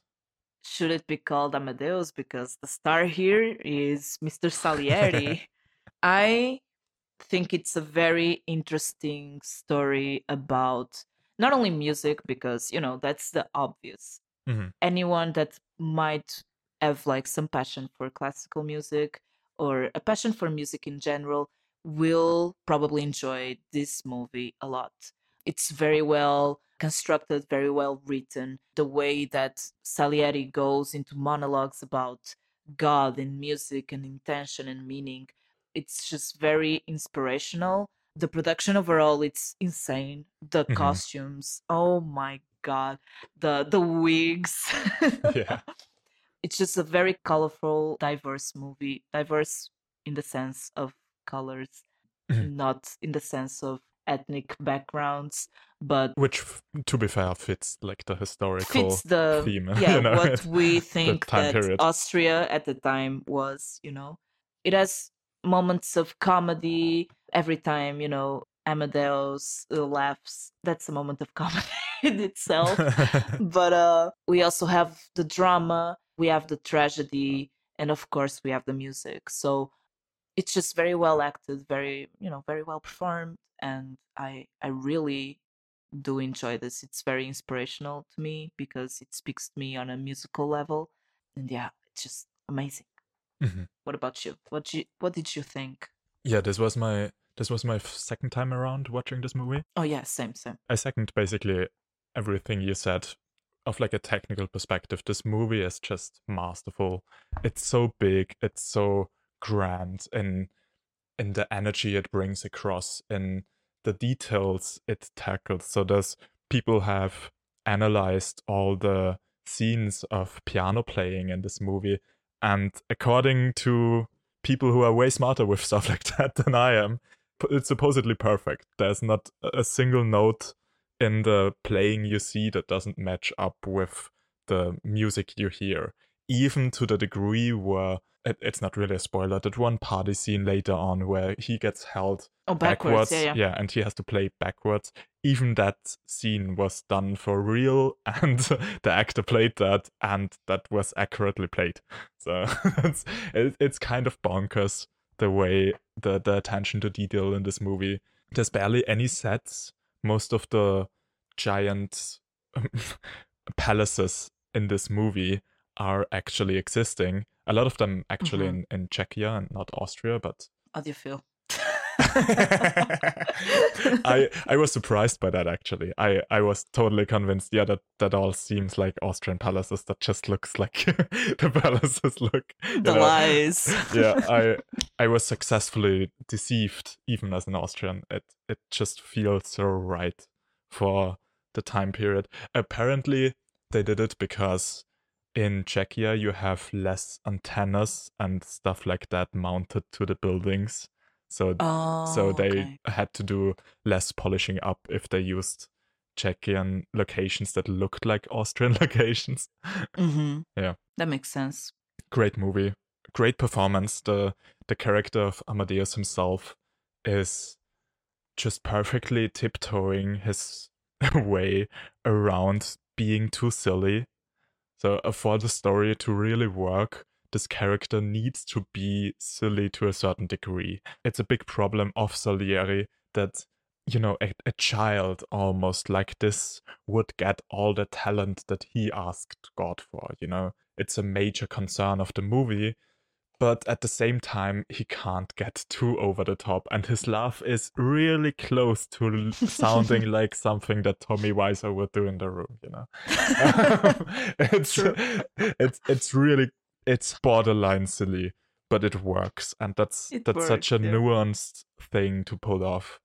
Huge respect to everyone involved in this movie. Even the the story perspective it took works really well. Since you pointed out, should it be called Amadeus?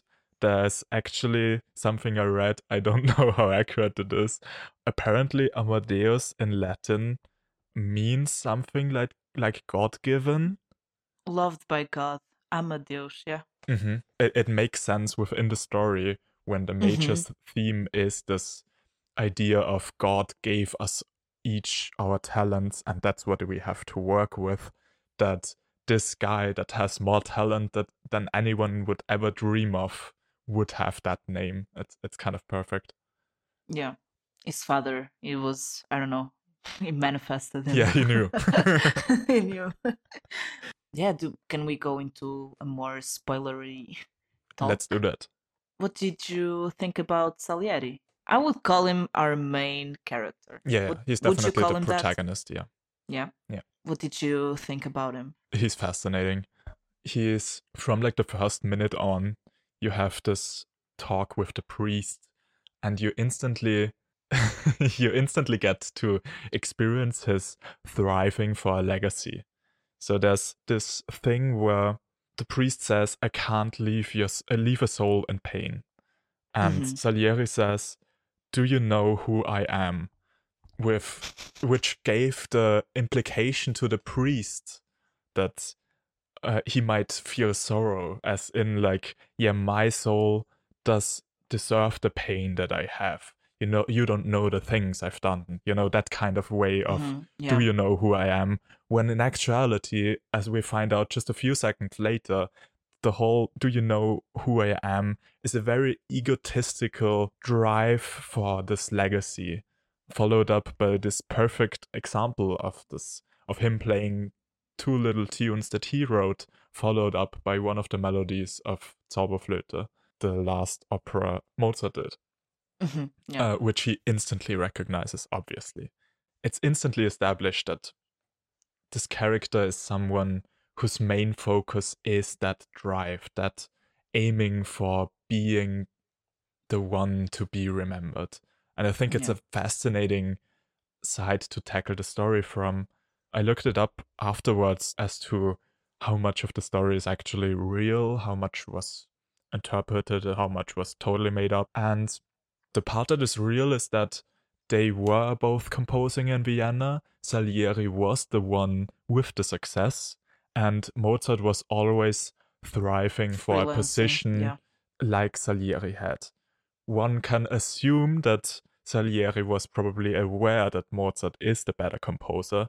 You know, he's he's a man of the arts, he knows what he's doing. He probably knew that talent that was in Mozart, but there's no real reason to assume that Salieri was actually jealous of Mozart in any way because he was up until the end the successful one of them and he also had the the whole part where he knows of his legacy is just it's more of the way how in Tár we said earlier that you could interpret it with the knowledge of of the retro perspective. We know that Salieri won't be remembered by history. He didn't back then. But writing the character in a way where what if he knew about that is a really interesting approach. Yeah.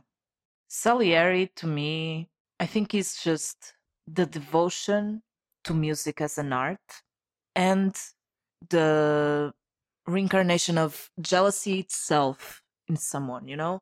It's just the personification of jealousy or envy. Because when you're faced with talent as big as Mozart had, Mhm. it's very conflicting, right? I love to witness people performing music and being able to create music that is better than mine, you know? But Mhm. there's some so effortlessly good at what they're doing that it's it also invokes a kind of envy for that that I cannot have. Yeah. First example that comes to mind is, for example, uh, Jacob Collier. Okay, it's insufferable. I love him, like his ability to do the things that he does, but it gets to a point that it's just annoying how good it is, you know? And I think that Salieri sees that in Mozart as well. Apart from, you know, the whole Mozart, because, you know, he was a, a child star, right? Since he was three or four, he was performing at the most prestigious courts in Europe. He was doing performances that you know your average pianist or even the most renowned pianist couldn't even imagine Mhm. and he was just four so he was a party trick you know he was a performer since he was young and he probably didn't have time to enact his childhood and being a child and being childish and in that way i think that the person that we see now now this was like a 28 or 29 year old uh mozart no it was not he died at 34 right so yeah, uh, I, th- I think so. that still adds up somewhat. yeah because it spans multiple years Mhm. but we now see this person an adult that is trying to still chase that childhood and still has that spark that many of us have lost of being that pure now is not so innocent right? But uh, being pure uh, childish and very annoying. And salieri cannot deal with that with the fact that such a childish person could like bear such talent right? And that's very interesting but at the same time is very devoted to whatever mozart produces you know Yeah. is this belief towards the vessel that god shows doesn't block him from appreciating the music that he produces the music that he creates because he believes that god is using him and what a beautiful use is putting to him Mhm. uh, while he's very envious for sure i think that there's a a clear worship of mozart and his art Definitely, yeah. I also like that in the first 10 minutes, we establish two things, or like we establish one thing and address one thing. As you already pointed out, Mozart as a child must have been some sort of party trick where he probably had no childhood, and the movie addresses that pretty much instantly. He recalls a memory of his own childhood, talking to his dad that he would love to be like Mozart, and he just says something like, Oh, so you wanna be a trained monkey? yeah which instantly shows that other perspective of it where yeah he probably was at his at the time the equivalent of the overbearing parent really wants him to succeed and takes away all their childhood you know? Yeah. And the other thing that we instantly address within the first minutes basically right after that is that salieri is somewhat of a psychopath Yeah, at least in, in this story, by giving us that moment where he prays to God to make his dream come true, to to be a voice for the music that God wants to play, to to worship God. And then his father dies, and he's like, "Hell yeah!" Yeah. I think it plays into the way that, you know, religious people and God worshipping people often, you know, interpret their love for God.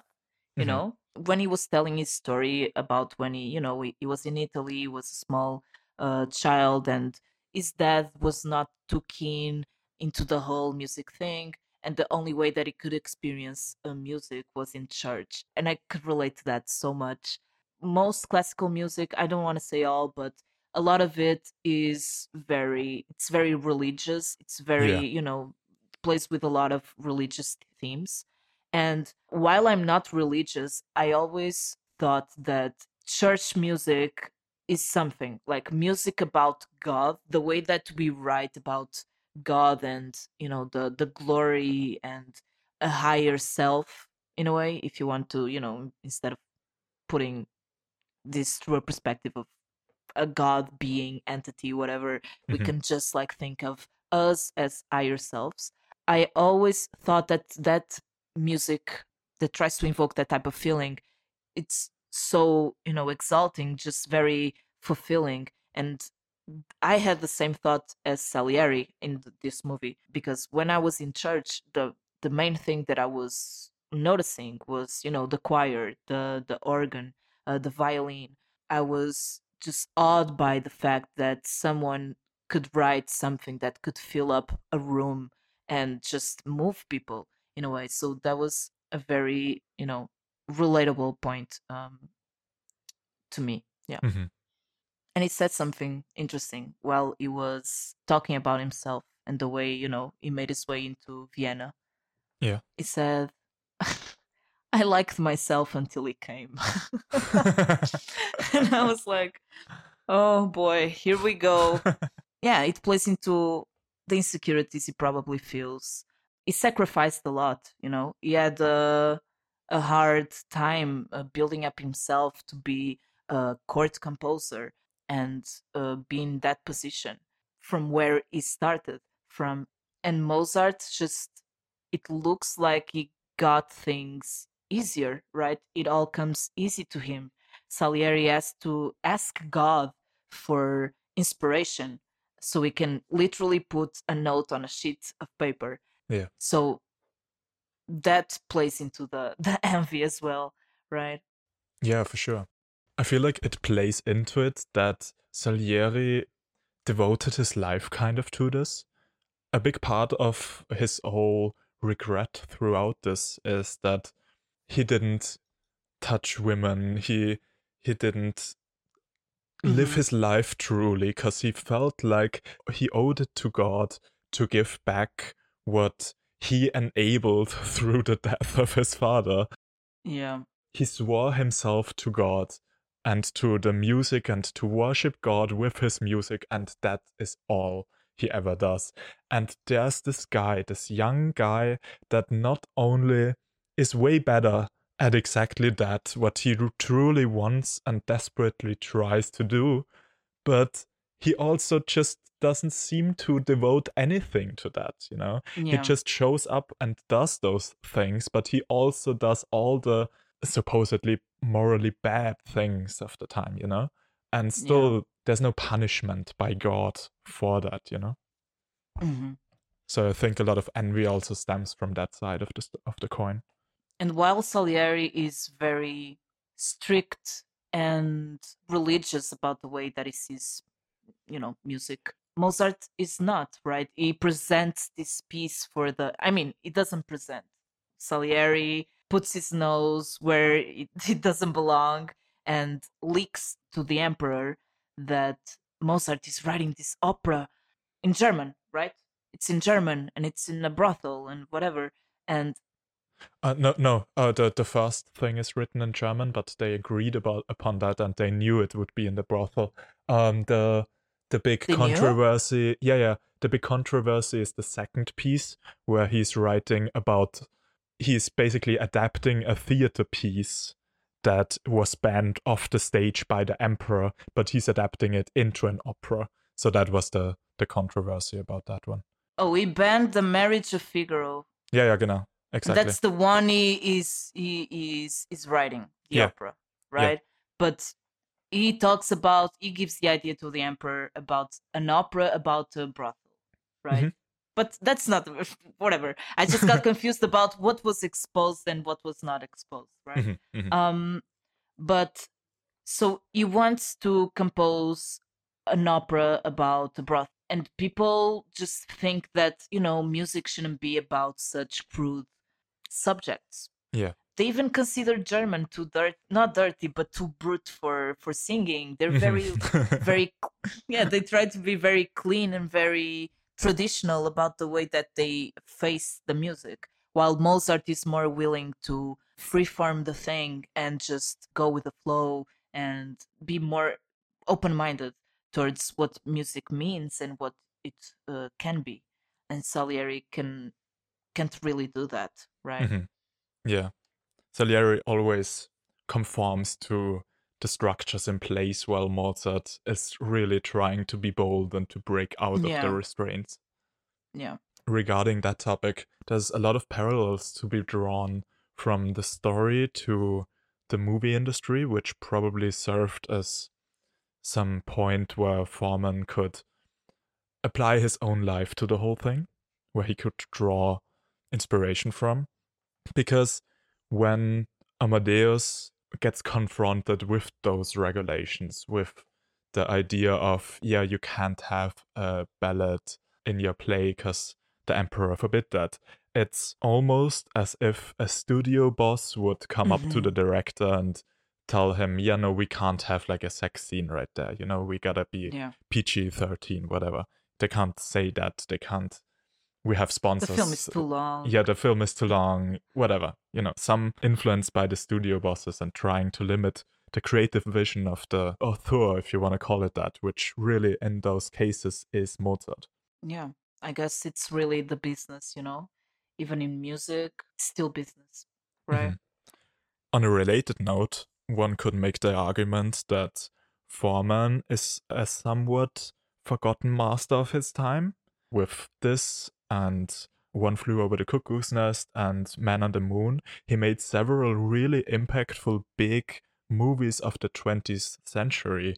Yet when it comes to discussing the important or influential directors of the time, Milos Forman probably never comes up, if, if we're Mm. honest. So he's he's to a degree I can see parts of Milos Forman both in Mozart and in Salieri. Salieri, which is really interesting and probably Yeah. a reason why both of them get developed so well. He probably saw parts of himself in both of them. in a way it's funny right that it deals with these themes of uh, being forgotten and legacy and it's not like his legacy was forgotten but his name is not one that uh, most people remember Yeah, right? that that instantly comes to mind in discussions, yeah. yeah Again, something like that happens when Figaro gets pulled off the opera, despite like the the expert opinion, in this case, um, Salieri, thinking that the the play was fantastic, but the emperor's opinion, which had that one yawn, you know, mm-hmm. too many notes yeah, too many notes, the, which represents the general audiences, I guess. Therefore, it only got nine performances. There isn't even is that line: if the general audiences don't like it, one has to accept that. And the line: the emperor can keep his attention for one hour. You gave him four. Yeah. You could you could draw those exact comparisons to like critic darlings versus general film audiences and Yeah. attention spans with longer movies. And in the same dialogue, Salieri even also not only takes on the perspective of a critic, but also of the other side. He embodies kind of both, where he is also the the blockbuster filmmaker, if you want to call it that, where he says, Mhm. I think you overestimated the Viennese, my friend. Didn't even give them a big bang at the end of the tune at so they know when to clap. you could Yeah. easily, easily see that very same sentence being made when you talk about indie films compared to a MCU film where at the end you have that big fight scene, you know, where people know what to expect and that's the end of it. Now big fight scene and now we can clap. It's it's so fascinating to me how yeah, many or parallels Mhm. to filmmaking there are or even with music itself, you know. If you're not playing a sad song, how do I know that it's supposed to be a sad scene? yeah. Very interesting.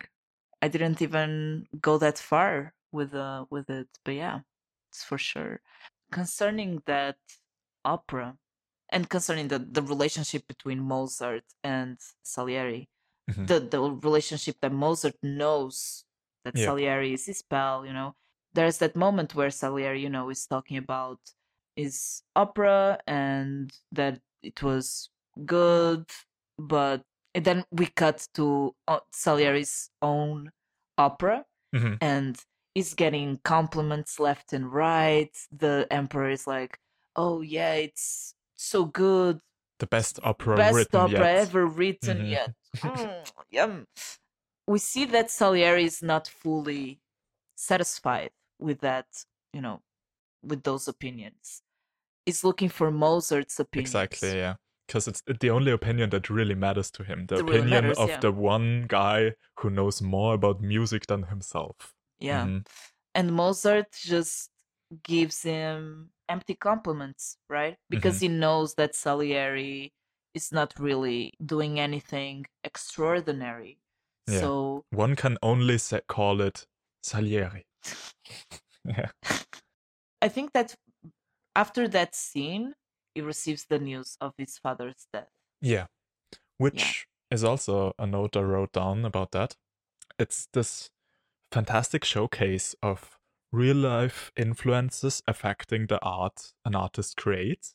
We get that information that Leopold Mozart died, and Mhm. we don't really get to see any direct grief by Mozart. We don't get a reaction even by him. We instantly cut to his next completed opera and the breaking out of the evil character in that. I'm, I'm not sure what, what exactly he, he literally meant, but and Salieri explaining to uh, the priest, or I guess the audience, to us, that this was the darkest thing Mozart ever wrote Mm, that this was really how he worked through that pain. And I think it's awesome that, yes, on one hand, it almost serves this music biopic cliche of rushing through big life events. But Yeah. in showing us the music with this context, we kind of get to feel the pain in the way Mozart himself expressed it. Like that's that's the way he got over And it. the- that's the yeah. way he worked through that pain and we get to see the final result. That like this opera is his therapy. This was how he overcame those issues, you know? You think he, I don't think he got over the pain though. I think it was it was the way that he was, you know, expressing himself and the way that he saw his relationship with his father for sure. Mm-hmm. Yeah, Yeah. getting over it was maybe too far. yeah, because because it's the first time that we see or the first moment that we see the broken Mozart, right? Mhm. It's just like sweating and it's all over the place.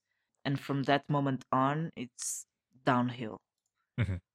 towards the end of the movie, we have that whole thing where Mozart writes an opera for, I guess, the equivalent of off Broadway, where he's not really getting any work in in the Mhm. big prestigious opera anymore, and he is turning to this more for the general audience's side of, of theater of opera, and that's where for money he writes the his equivalent of mainstream pop, I guess, the Zauberflöte.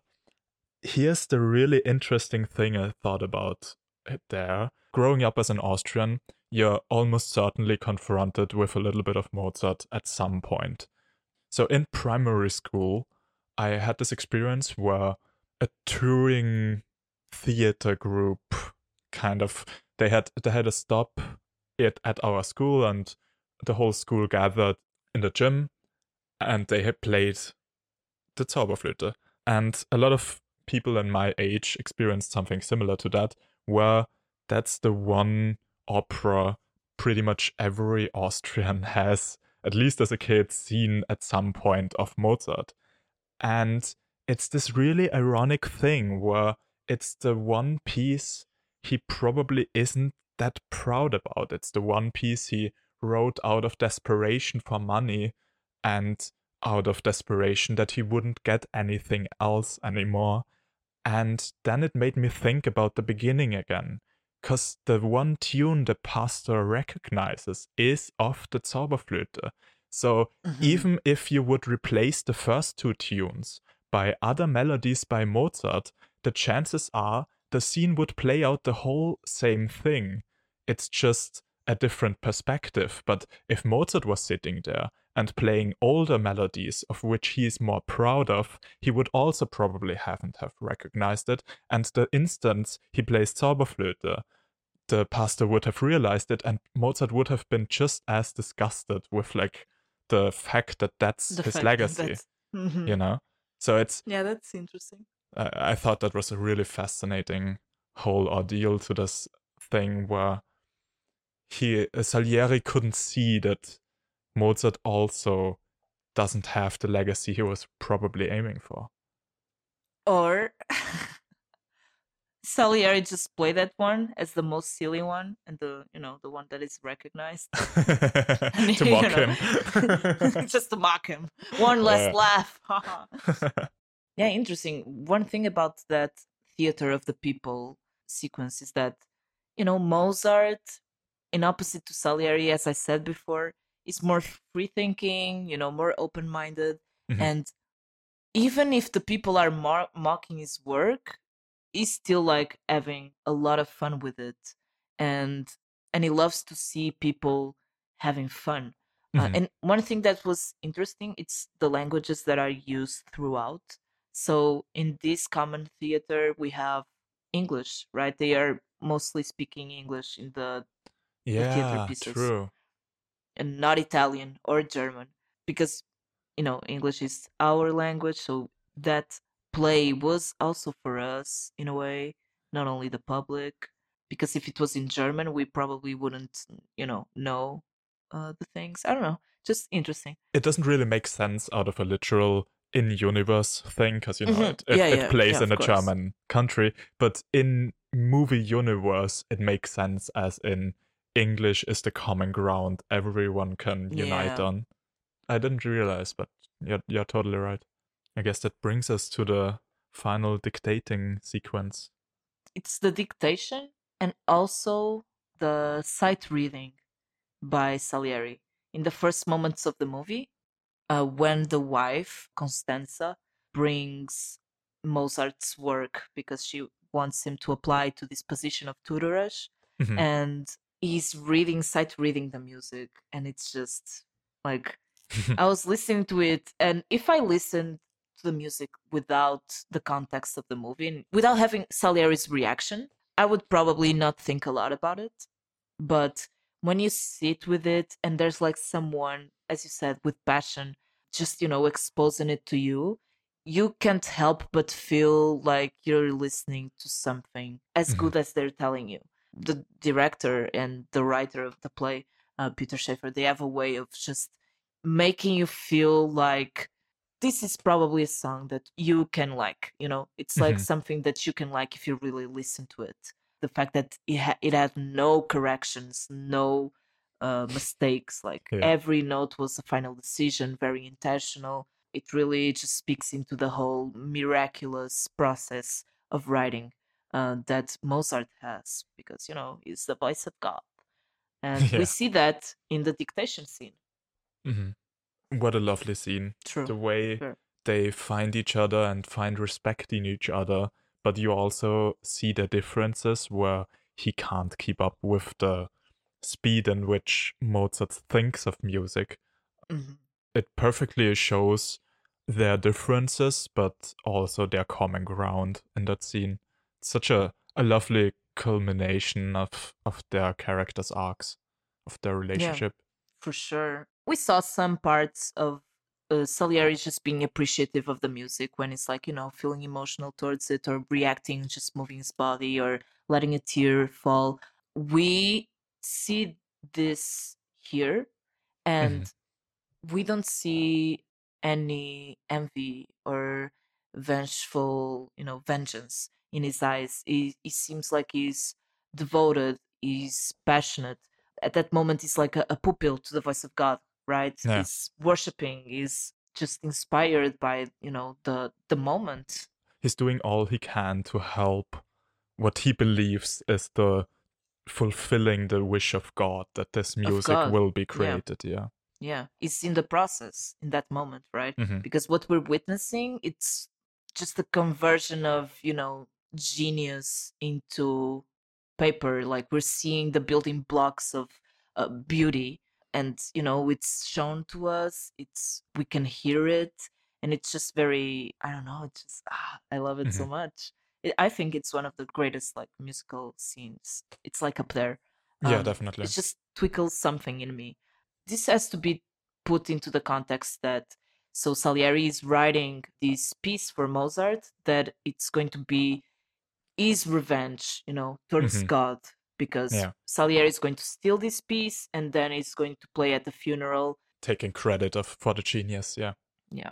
But there's a moment where he says to Mozart that he's not leaving him.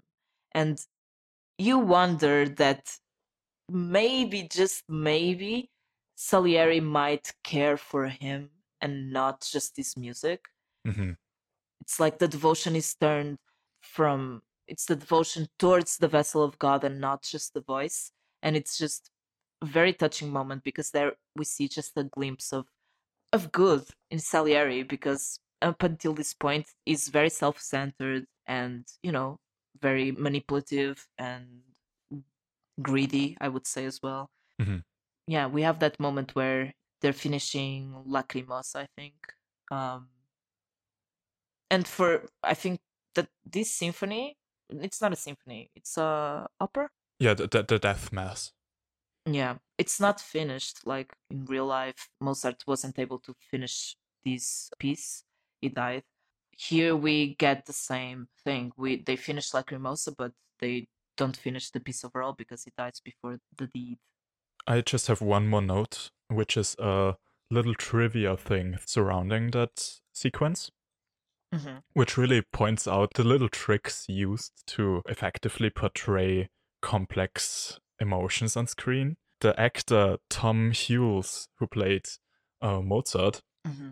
when filming that scene, he constantly skipped lines and jumped around between different points of that discussion in order to rip out the other actor who played Salieri and force him almost to play it as if he can't keep up, you know? That whole feeling Yeah. of him not being able to keep up with the crazy fast ticking mind real. of Mozart was just achieved by the guy who plays Mozart just skipping Damn, lines and I didn't know. constantly confusing his peer. Yeah, that's kind of amazing. That's interesting. Yeah. That's an interesting technique. Such a lovely thing. I have to say that the funeral in itself, mm-hmm. right? We have this important moment where Mozart is buried in a common grave. His genius Mhm. doesn't take him into a mausoleum, is not like being worshipped for the talent that he has. He's buried just as any man. I think in the beginning of the movie, I think the father says that all men are equal in God's eyes. Mhm. And Yeah. Salieri like questions that because he knows, like he met Mozart, and in his eyes, you know, Mozart is more than like, you know, because of the talent that he has. Most people didn't see him that way at the time, right? Like Mhm. he was buried just like anyone else. And yet, even if he's, you know, buried in a common grave, he was eternal, as Salieri said. He said Salieri, I think he calls himself the king of mediocrity or the Yeah. god of mediocrity, right? He thought that, you know, he has laughed at God. He threw the, the last joke at God and at Mozart.